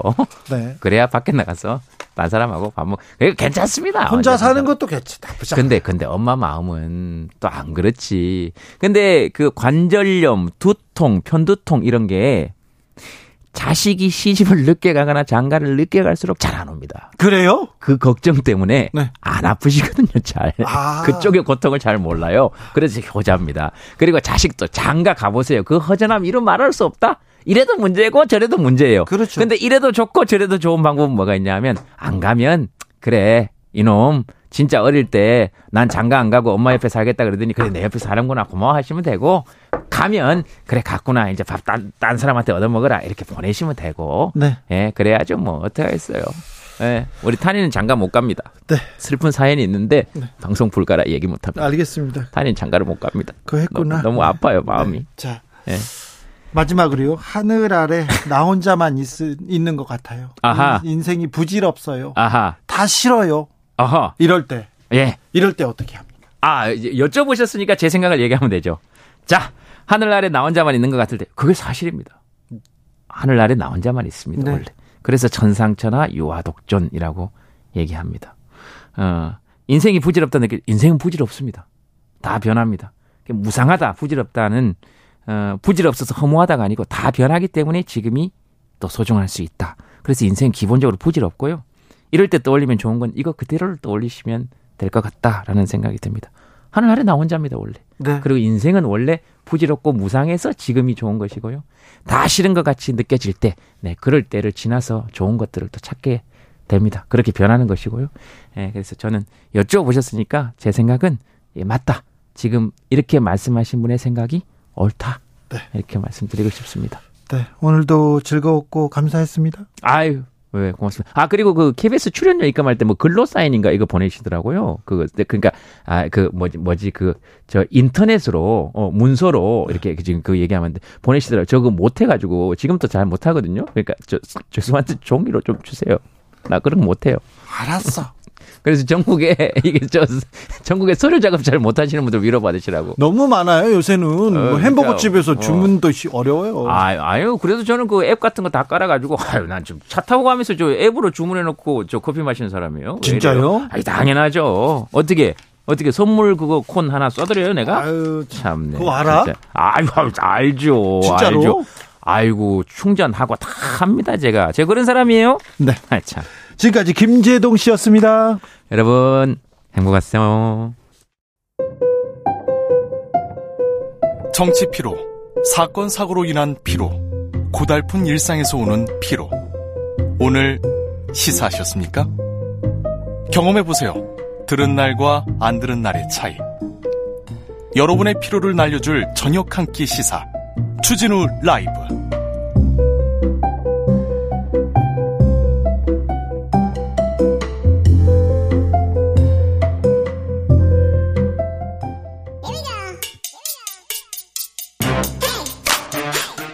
뉴스를 향한 진지한 고민 기자들의 수다 라이브 기자실을 찾은 오늘의 기자는 한결의 오연서 기자입니다. 어서 오세요. 안녕하세요. 오늘은 어떤 이야기 해볼까요? 오늘 이재명 대표가 이제 새해가 되고 한 일주일이 지나서 신년 인사회 했는데요. 여기서 4년 중임제를 제안을 했습니다. 개헌을 던졌습니다. 개헌을 던졌습니다.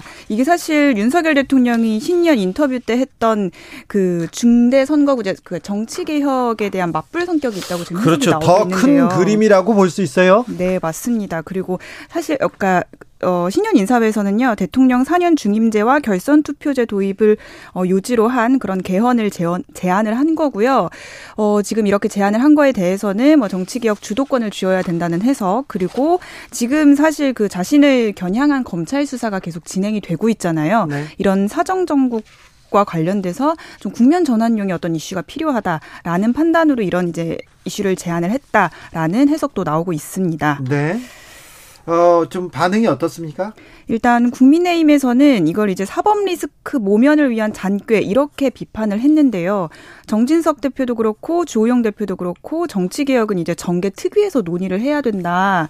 어, 이재명 대표가 뭐 중대 선거구제가 된다 안 된다 이렇게 얘기하는 것도 옳지 않다. 아니 그런데 반대할 것만. 아니라 윤 대통령도 정치 개혁에 대한 메시지를 던졌으면 맞습니다. 던졌고 민주당 이재명 대표도 던졌잖아요. 그러면 정치 개혁으로 가자. 서로 좀 경쟁 하면 되는데 일단 폄하하고 시작합니다. 네, 뭔가 의도가 있다. 이런 식으로 이제 비평을 오늘 한 상황이고요.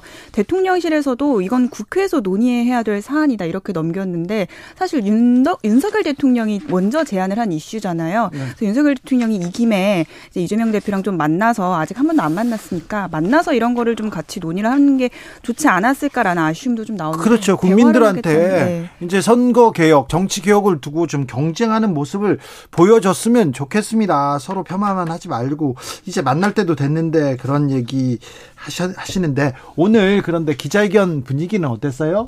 어, 기자회견에서는 사실 지금 뭐 이렇게 많은 뭐 개헌이라든지 이런 이슈를 던지기는 했지만 지금 이 검찰 조사와 관련된 그 질문들도 많이 나왔었거든요. 네. 그래서 그런 거에 대한 좀 불편한 심기, 예민한 감정 이런 것들도 이재명 대표가 좀 드러내기도 했었습니다. 좀 예민했어요? 뭐 검찰 리스크 거- 뭐 아. 사법 리스크 이런 표현이 들어간 이제 질문들을 많이 하니까 어 네. 아니다 검, 검찰 리스크다 이렇게 계속 바로 잡아줬었거든요. 검찰 리스크다. 사법 네. 리스크가 아니라 이건 검찰 리스크다. 네. 이렇게 계속. 약간의 그런 까칠한 모습이 나타나기도 했습니다 오늘. 네. 국민 이 상황을 지켜보는 민주당 내부의 반응은 좀 어떻습니까?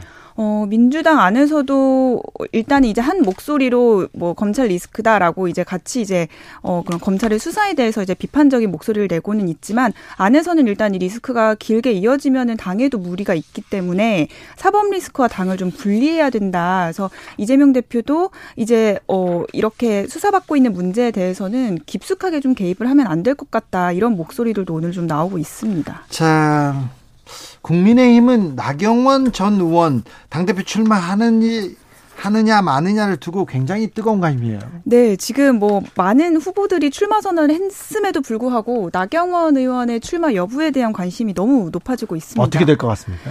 아, 이게 사실은 지지율이나 이런 것들로만 보면 나와서 승산이 있다라는 판단이 기자들한테는 좀 많이 있는데 그렇죠. 당 안에서는 지금 윤심으로 똘똘 뭉친 상황이기 때문에 그래도 당심에서 가장 큰 지지를 얻고 있는 사람이 지금 나경원 후보라면서요. 맞습니다. 그렇기는 한데 대통령실에서 너무 노골적으로 지금 김기현 의원 쪽을 밀어주고 있잖아요. 네. 이런 상황에서 또 당신만 보고 나경원 대표가 나서서 이제 당 대표 대줘야 된다 이렇게 말을 하기도 당 안에서는 좀 부담스러운 기류가 있는 겁니다. 자, 그런데 네, 자 오연석 기자가 취재해 보면 네.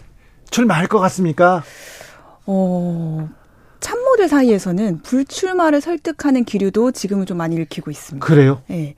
왜냐하면 일단은 그 대통령실의 압박을 가장 이제 좀 위험 요인으로 보는 것 같고요. 당 대표가 되더라도 계속 공격받는 당 대표가 될 거기 때문에 굳이 지금은 좀 신중하게 좀 출마를 하지 않아도 좋지 않을까라고 얘기하는 참모들이 만약에 당 대표가 되면 예. 그러면 이제 전국 주도권을 거의 손에 쥐는데요. 그렇죠. 대선에도 앞 가장 앞서 달리게 되고요. 네, 공천권을 갖는 것 자체가 일단은 굉장히 큰 영향력을 갖게 되는 건데, 어, 그렇다고 하더라도 대통령실의 지금 지지를 못 받고 있는 당 대표에 대해서는 좀 상상을 해본 적이 없는 것 같아요. 이 그런데. 네. 음, 정치인이 여러 번의 기회가 오지 않잖아요. 그쵸. 별의 순간 얘기도 하고 그러는데 네. 지금 나경원 전 의원이 가장 각광받고 있습니다. 맞습니다. 그렇잖아요. 네. 여기저기에서 지지세도 있고요. 만약에 가서 당권을 쥐면 아, 개파도 만들 수 있고요. 그 다음에 대선에 대선 주자로 우뚝 서게 됩니다. 음. 그렇죠. 그게 눈앞에 보이는데 나경원 전 의원이 이 기회를 놓칠까요? 선거에는 아 계속 이렇게 많이 뛰어든 경험도 있는데 그렇습니다. 뭐 그런 것 때문에 많은 고민을 하고 있는 것 같은데요. 당대표가 돼서도 이렇게 윤핵관들이라든지 주변에서 흔드는 당대표가 되기보다는 지금 어쨌든 이런 유리, 본인이 갖고 있는 유리한 상황, 조건들을 가지고 윤석열 대통령과 뭔가 딜을 하거나 아니면 지금 유력 주자인 김기현 대표, 김기현 대표와 함께 좀 퇴로에 대해서 곰, 좀 상담, 논의를 하거나 뭐 이런 식으로 가는 게 더 현실적이다라고 말하는 참모들도 많이 있습니다. 근데 대통령실에서 오늘 네. 그랬잖아요. 아껴서 이렇게 사의 표명 네. 받아들일 수 없다고. 네. 너무 아껴서 요 이 부분은 어떻게 해석해야 됩니까? 그래서 대통령실 안에서도 아직 그냥 아직 답을 못 찾은 것 같다. 어떻게 뭐 사의를 사의 표명에 대한 입장을 아직 정리를 못해서 순방 전까지는 조금 더 고민을 하고 두 사람 또 좀 만나서도 얘기도 해보고 뭐 그래야 될 시간이 필요한 것 같다 이런 얘기가 나오고 언제쯤 있습니다. 결단합니까? 일단은 설 전에는 결단을 할 거라는 뭐 이거 너무 당연한 얘기인 것 같고요. 근데 이제 14일에 대통령이 순방을 가잖아요. 그 전에는 어쨌든 이 문제를 좀 정리를 하고 갈 거라는 전망이 우세하기 때문에 이때 대통령실이 어떤 입장을 내놓느냐에 따라서 나 의원의 아, 나 대표의 이제 결단도 조금 이제 점쳐볼 수 있지 않을까 싶습니다. 아 무조건 출마한다 이렇게 얘기하는 사람들이 많았는데 네, 지금 맞습니다. 조금 관망하네요. 네, 맞습니다. 대통령실이 워낙 좀 강경하다 보니까 그런 얘기가 나오는 것 같습니다. 네. 1457님, 한결에가 낳은 첫째 딸 오연석 기자님 반갑습니다. 첫째 딸은 아닌 것 같고, 막내 딸 정도 되는 것 같은데요. 오연석 기자님, 네. 한결에 쪽 요즘 분위기 어때요? 어, 많이 좀 이제 엄중하게 여러 사안들에 대해서 좀 보면서, 어, 회의도 많이 하고 있고요. 네. 많은 이제 좀 엄숙한 분위기 속에서 많은 논의가 진행이 되고 있습니다. 김만배 씨한테 부적절한 돈 거래를 한 언론사 기자가 한겨레뿐만이 아니고 다른 언론사도 있는데 다른 언론사는 사과도 안 하고 다 그대로 있는데 한겨레는 사과하고 사퇴하고 해고했나요? 네, 해고하고 해고 편집국장, 편집인, 사장 다 잘못했다고 하고 이렇게 책임을 짓는 집니다. 네. 어, 가짜 수산업자 사건 때 다른 언론사들 어땠어요? 그리고 송이영 주필 사건 때 조선일보 어땠습니까? 그러지 않았는데 한겨레는 그래도 그러면 안 된다 이런 생각이 좀 있죠. 어, 그렇기도 하고 독자들이 어, 한겨레에 갖고 있었던 기대감이 다른 언론사보다 조금 다른 성격이고 또 다 더 클 거라고 생각을 하고요. 이런 뭐 조치를 취했다고 하더라도 신뢰도 회복까지는 좀 시간이 많이 걸리지 않을까라는 위기감을 갖고 있습니다. 네, 알겠습니다. 네. 기자들의 수다 한겨레 오연서 기자와 함께했습니다. 감사합니다. 감사합니다. 교통정보센터 다녀올까요, 이승미 씨?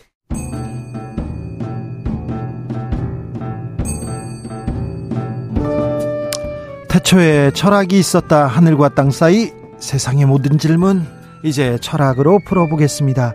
철학 어렵다고요? 일단 맛이라도 봅시다. 철학의 맛. 정치 철학자 김만건 박사 어서 오세요. 예, 안녕하십니까. 조형근 소셜랩 접경지대 소장 어서 오세요. 예, 안녕하세요. 잘 지내시죠?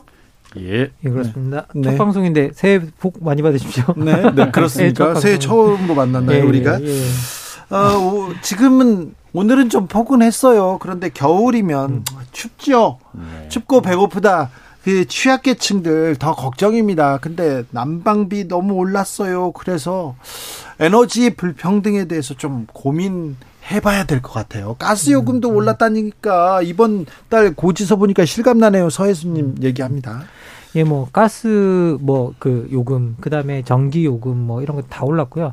작년 같은 경우만 해도 뭐 전기 요금은 전기 요금은 세 차례 올랐다 하고요. 그리고 올해 시작되자마자 한 차례 또 올랐다라고 하고 있는데 계속 오르고 있고 그리고 또 문제는 뭐냐면 여러분 다 아시다시피 뭐 우크라이나 전쟁 아, 있었고 그래서 기본적으로 저희들의 에너지 값이 오를 만한 요건들은 다 갖춰져 있는 상태고요.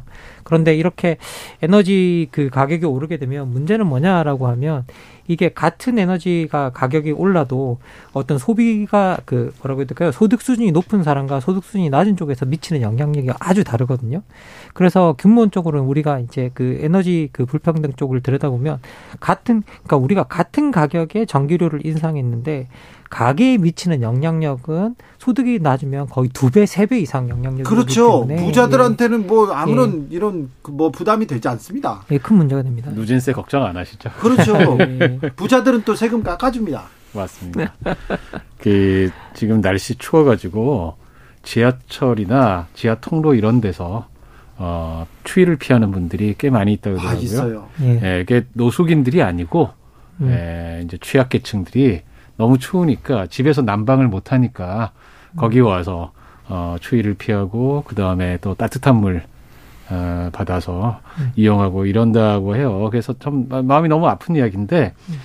이 국제 구호 단체 옥스팜인가 하는 곳에서 조사를 해봤더니 세계에서 가장 부유한 10%가 전 세계 탄소 배출량의 50%를 배출, 배출한다. 네.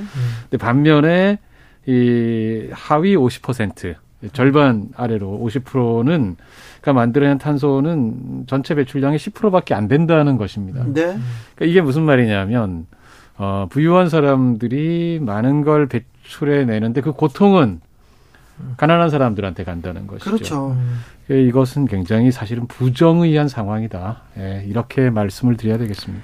뭐 이렇게 그 이제 조영근 선생- 선생님께서 말씀해 주셨는데 뭐 여러 연구들이 있는데요. 이게 리즈 대학에서 한 연구를 보면 실제 에너지 소비량 기준 상위 10%에 해당하는 국가가 하위 10% 국가보다 무려 20배 많은 이제 에너지를 소비하는 걸로 네. 밝혀지고 있고요. 네. 그리고 통신과 관련해서 보면 이게 정말 적차가 너무 큰데요. 이 에너지 소비량이 상위 10% 소득 국가가 하위 10% 소득 국가보다 580배 많이 쓰고 있답니다. 그러니까 이게 격차가 너무 심하고요. 예. 그리고 또 이게 소득 순위권을 보면 국가에서도 하위권을 기록하는 사람들이 개발도상국이냐 선진국이냐에 따라 이게 되게 다른데 영국인 중에 소득 하위 20%에 속하는 사람이 인도인 중에 소득 하위 84%에 해당하는 10억 명보다 5배 많은 에너지를 쓰고 있답니다. 네. 근데 이제 이 부분에 대해서는 저희가 한번 짚고 넘어가야 될 게, 그, 이 에너지를 과다 소비하고, 그 다음에 그 기후 위기와 연결이 되고 이런 상황 아니겠습니까? 네. 그러니까 지금 좀 탄소 문제가 가장 핵심인데, 1인당 연간 탄소 배출량을 따지고 보면 한국이 세계 4위라고 합니다. 아. 세계 4위. 그래서 우리 위에 호주, 미국, 캐나다 이런 나라가 있는데 이 나라들은 가만히 보면 좀 그럴 법해 보이는 나라들이잖아요. 뭐 선진국이기도 하지만 또 자원이 굉장히 많고 인구도 많고요. 음. 예, 이런 나라들인데 어, 한국이 그 훨씬 더 많이 1인당 이런 나라들 바로 다음으로 세계 우리가 11.6톤 1인당 쓰고 있다는데 이게 세계 평균이 4.47톤이래요. 너무 많이 쓰고 저희가 겨울 되면 이렇게 막 미세먼지 날라온다고 중국을 좀 많이 비난 아무래도 좀 마음이 안 좋죠. 네. 그 중국이 사실 지금 세계 탄소 배출량 1위인 건 맞습니다. 워낙 나라가 크고 산업화가 막 되면서 그렇긴 한데 그 중국의 1인당 배출량이 7.41톤이에요. 그래서 저희보다 한참 적습니다. 1인당 배출량 그래서 한국이 중국에 대해서 이렇게 탄소 배출량 많이 줄이고 우리 미세먼지 나오지 않게 애써라라고 이야기를 떳떳하게 하려면 우리가 더 많이 줄여야 됩니다. 음. 근데 분명한 건 힘든 계층은 사실은 더 소비해야 되는 거고 네. 그렇죠. 예. 너무 과다하게 많이 쓰는 분들이 좀 줄여야 된다라는 거죠. 8356님께서 미세먼지가 기성, 기승일 때 공기 불평등에 대해서 얘기했는데 이제 에너지 불평등까지 가네요. 추운 곳에 계신 분들 이런 불평등으로 얼어 죽을 수도 있어요. 음. 포스코, 현대제철, 삼성, 반도체 공장이 우리나라 전 인구의 전기 소비량- 소비량보다 더 많이 쓰는데 기업은 누진세도 없어요. 얘기합니다. 그런데요. 세상은 세상은 이렇게 불공평한 겁니까? 불공정한 겁니까? 이렇게 얘기하는 사람들이 있어요. 점점 시대가 지날수록 부자들은 더 부자가 되고요. 가난한 사람들은 더 가난하, 가난합니다. 이 불평등이 커지고 양극화 더 벌어지는데 원래 세상은 이럴 수밖에 없습니까? 아니 뭐 원래 세상은 이럴 수밖에 없냐고 묻는다면 우리 뭐 모든 인간은 다른 가능성을 열어놓아야 되기 때문에 뭐 이게 다른 거죠. 그런데 우리가 일단은 자본주의 시스템을 택하고 있고 시장 시스템을 택하고 있는 이상 자원 불평등이라는 건 결국은 우리가 한번 한번 한두 차례 교환이 일어나면 결국은 불평등이 일어나게 마련이고 이제 그 불평등이라는 부분이 없다라는 건 아니거든요. 그리고 사실 평등 이론도 들여다보면 모든 것을 똑같이 하겠다라는 게 아니라 우리가 어느 정도 불평등한 영역도 있다. 그러면 그런 영역이 대표적인 영역이 사회 경제적 불평등 영역인데 문제는 뭐냐라고 하면 우리가 허용할 수 없는 격차는 있다라는 거죠. 네. 그러면 그 허용할 수 없는 격차가 뭐냐를 우리가 살펴보자는 건데 이게 이게 위로 제한을 하는 어떤 그런 법률이 만들어지면 이건 이제 뭐 자본주의에서 재산 축적의 원리에 반한다 그래서 엄청난 비판이 쏟아지기 때문에 실제 자본주의 시스템에서 어떤 평등을 조금이라도 불평등을 개선하려면 대응할 수 있는 방향은 사실은 밑에밖에 없어요. 밑에 쪽을 증진시켜 주는 거거든요. 근데 지금 우리가 현재 들여다보면 가장 안타까운 건 뭐냐면 선진국에서 전체적인 부의 총량은 늘어나는데 여기에 밑 이제 그 아래쪽에 있는 사람들의 어떤 삶의 질은 그다지 생각보다 개선이 안 되고 있다는 게 이제 큰 문제죠. 그리고 이제 여기에서 사실 이렇게 부유한 국가에서 어 얼어 죽는 사람이 있다라는 건 어 나무 난방 문제 때문에 어 우리가 얼어 죽는 사람이 있다라는 게 말이 안 된다고 생각하지만 실제로 등장하고 있고요. 실제로 그런 네. 사람들이 나오고 있고요. 그래서 이것들을 우리가 대응해야 되는데 실제 우리 헌법에 들여다보면 모든 국민은 인간다운 생활을 할 권리를 가진다라는 구절이 있고 이와 관련해서 에너지법 제4조 5항에서 국가 지방 단체 및 에너지 공급자는 빈곤층 등 모든 국민에게 에너지가 보편적으로 공급되도록 기여해야 된다는 조항도 있습니다. 아예. 예. 예, 그런데 이제 지금 현재 우리가 이런 에너지 불평등 속에서 그 혜택을 못 누리시는 분들이 생각보다 많다 라는 것들. 그리고 정말 여러분 수도 끊기고 전기 끊기고 뭐 그렇게 하는 그런 경험들을 하시는 분들이 아직도 대한민국 100명 중에 이게 뭐 0.5명, 그럼 1000명이면 5명 정도는 끊기는 그런 경험을 하고 있는 게 지금 대한민국 현실입니다. 어, 금방 예. 끊어요. 돈안 내잖아요. 예. 금방 끊어요. 제 친구도 자주 수도가 끊어지고 전기가 끊어지고 그러더라고요. 음, 예전 일입니다. 예. 그 불평등이라고 하는 게 도대체 그 인간 역사에서 필연적인 거냐? 네. 뭐 이런 질문을 좀 던져보게 되는데 뭐 제가 진짜 그 통, 철학자도 아니고 대가도 아니어서 그렇게 말 못하겠지만 최근에 그 역사학자 뭐 발터 샤이델이라고 하는 분이 쓴 불평등의 역사라는 책을 보니까 수천 년간의 불평등을 연구하셨어요. 이분이 문명은 불평등을 편애한다. 이렇게 얘기를 하시더라고요. 예. 문명은 사유재산 제도, 음. 그 다음에 가족 간의 세습 이런 게 있는 한은 자꾸 불평등이 늘어나는 추세가 있는 건 맞는데 역사적으로 보면 전쟁이나 혁명 뭐 이런 아니면 뭐 대유행병 음. 이런 거 거치면서 불평등이 확 줄어들기도 한다. 예. 뭐 이런 얘기였어요. 근데 생각해 보면 꼭 이런 것만이 아니어도 이런 식의 그 위기가 아니어도 예를 들면 20세기 중반 이후에 서구는 역사적으로 가장 불평등이 줄어들면서 복지국가를 만들면서 동시에 고도 성장을 이뤄냈거든요. 이때가 제일 성장률이 높았어요. 이게 서구 이야기라면 우리 아시아 쪽 이야기를 해보면 한국, 일본, 대만이 1940년대 후반 50년대 초에 이 농지 개혁을 한 나라들이거든요. 네. 우리나라 기준으로 따지면 요즘 잘 삼정보 네. 예, 옛날 표현으로 하면 9천 평. 다 농가 1호당 다 분배를 했습니다. 강제로 지주 몰, 토지를 유상 몰수해서 강제로 다 분배했는데 이 세 나라가 이후에 40여 년간 장기 경제 성장률이 세계에서 가장 높은 나라 세 나라거든요. 네. 근데 요때 에, 여러 가지 이유로 같이 못했던 나라들이 필리핀, 베트남 이런 나라들이에요. 농지 개혁이 제대로 안 됐습니다. 네. 그리고 이 나라들 여전히 훌륭한 나라들이지만 이런 면에서는 아직까지 고통받고 있단 말이죠. 그러니까 평등은 그 자체로도 좋은 가치지만 성장에도 더 이루어올 수 있습니다. 이렇게. 네.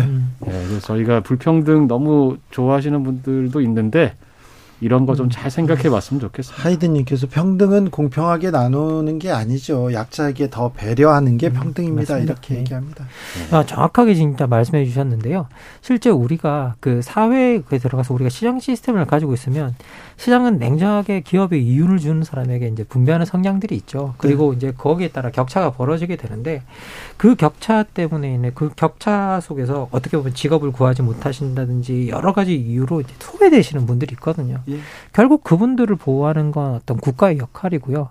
그래서 그 국가의 역할 중에서 이제 그들을 우리가 보호하는 어떤 사회적 보호망을 짓게 되는데 지금 우리가 지어놓은 보호망이 너무 낮은 곳에 있다. 아, 조금 높일 필요가 있다라는 생각이 들고 우리의 풍요만큼 높아졌나라고 네. 생각할 때 그렇지 못하다라는 생각이 듭니다. 질문이 그냥 문득 네. 듭니다. 철학자 두 분한테 질문하는데 내가 너를 너무 아껴서 너를 너무 아끼니까 출마하지 마라. 이러는 거 있잖아요. 내가 아껴서 못 보내 이런 거. 네. 어, 뭐 어떻게 해석해야 됩니까? 뭐 아껴서 못 보낸 네, 예. 아껴서 아끼니까 출마하지 마 그런 거 아. 있잖아요. 네, 아, 선거예요. 네, 아, 네. 우리 맥락의 질문이 철학적으로 물어보고 싶어요. 갑자기. 아, 뭐, 뭐, 네. 너무 아껴서 그거는 뭐 맥락에 애정이 있어. 애정이 커. 예, 맥락에 따라 되게 다를 것 같은데요. 네. 뭐 일단 뭐 이렇게 많은 맥락에서 정 진짜 정치꾼이라고 한다면 내가 너무 아껴서 넌 출마하지 말란 말은 넌 내 경쟁자니까 잠재 경쟁자니까 나가지 말라는 말이죠. 네. 김만건 선생님은 정치 철학자셔서 그걸 잘 아시는데 저는 그냥 그 사회학자라 잘 모르겠어요. 그런 게 뒷, 뒷이야기가 뭔지. 네. 뒷이야기를 알아야 되는데. 예, 뒷이야기를 알아야 되는데 근데 대체로 아마도 제가 역시 김만건 선생님 말씀하신 것처럼 어 정말 아끼면은 이 함께 뭔가 큰 일을 하고 싶겠죠. 아끼면 그렇죠. 그렇죠. 예. 예. 근데 뭐 하지 말란 말은 뭐 네. 장제적으로 네가 내 라이벌이고 뭐 네. 그러니까 하지 말라는 거죠. 네. 에너지를 아끼다 해서 또 아낀다가 생각나가지고 여기로, 여기로 갔어요. 죄송합니다. 자, 그런데, 자, 불평등을 해소하기 위해서 또 약자들을 보호하기 위해서 우리가 좀 이 사회가 좀 앞으로 나아가야 되는데요. 아, 제대로 된 에너지 복지를 위해서 불평등 해소하기 위해서는 우리는 뭘 해야 될까요? 뭐 지금 현재 저희들이 무엇을 에너지 불평등으로 볼 것인가에 대한 정확한 정의도 없거든요. 네. 근데 그것을 어떻게 정의하고 어느 수준을 에너지 불평등에서의 위기 수준으로 정의하는가에 따라서 우리가 줄 수 있는 혜택과 혜택을 받을 수 있는 범위가 달라지죠. 그래서 우리가 에너지 불평등이 무엇인가에 대해서 좀 더 정확하게 정의하고 사회적 합의를 보고 그것을 통해서 어떻게 보면 최대한 많은 사람들이 안전하게 어떤 삶을 살아갈 수 있는 어떤 그런 부분을 만들어야 되는데 그 반대편에는 또 에너지를 많이 소비하는 사람들이 거기에 대해서 책임을 지도록 만드는 구조를 가지고 그 어, 에너지에서 소외되는 사람들을 보호하는 시스템을 지었으면 좋겠다라는 생각이 듭니다. 예, 구체적인 얘기 하나 했으면 좋겠습니다. 겨울철에 취약계층 되게 추워서 힘든데요. 에너지 바우처 제도라는 게 있거든요. 네. 예. 어, 이거 2015년에 생겼는데요. 취약계층한테 그 에너지 요금을 보조해주는 그런 제도입니다. 근데 이게 작년보다 455억 원 깎았어요. 아이고. 대상 지원 가구도 32만 가구를 줄였습니다. 음. 음, 지금 너무 춥고 그다음에 경기가 더 어려워지는데 늘려도 모자랄 판에 줄였습니다. 이 정부 이렇게 하면 안 됩니다. 네. 되살려내야 됩니다. 네. 그래요. 네. 되살려야 됩니다. 너무 아껴가지고 또 지금 이것도 줄인 건 아닐 텐데 참 그뭐 이렇게 아낄 게 따로 있지. 예, 그러게 말입니다. 그렇습니다. 예. 자, 오늘 철학의 맛 여기서 마침표 찍어 보겠습니다. 자, 철학의 맛 오늘의 결정적인 한마디로 끝냅니다. 세상의. 모든 곳에 사람이 있다. 세상의 예. 모든 것에 사람이 예, 있습니까? 에너지가 없는 곳에도 사람이 있습니다. 그래서 네. 예, 에너지는 기본권, 기본만 제대로 하자. 예. 건강권이나 표현의 자유는 많이 누리면 좋은데 네. 에너지는 기본만 누리는 게 좋습니다. 그러니까요. 예, 네. 기본만 서로 다 같이 기본을 누릴 수 있는 그런 너- 세상이 네. 됐으면 좋겠습니다. 너무 뜨겁게 해가지고 되- 엉덩이 됩니다. 음. 돼요. 네, 알겠습니다. 김만곤 박사님, 조영근 소장님 오늘도 감사했습니다. 예, 고맙습니다. 감사합니다. 네. 엑소의 불공평에 들으면서 주진우 라이브 여기서 인사드리겠습니다. 선물 드리고 있어요. 청취자 조사 네. 기간인데 더 많이 드리고 있습니다. 주진우 라이브 홈페이지에서 이렇게 확인하실 수 있어요. 저는 내일 오후 5시 5분에 돌아오겠습니다. 지금까지 주진우였습니다.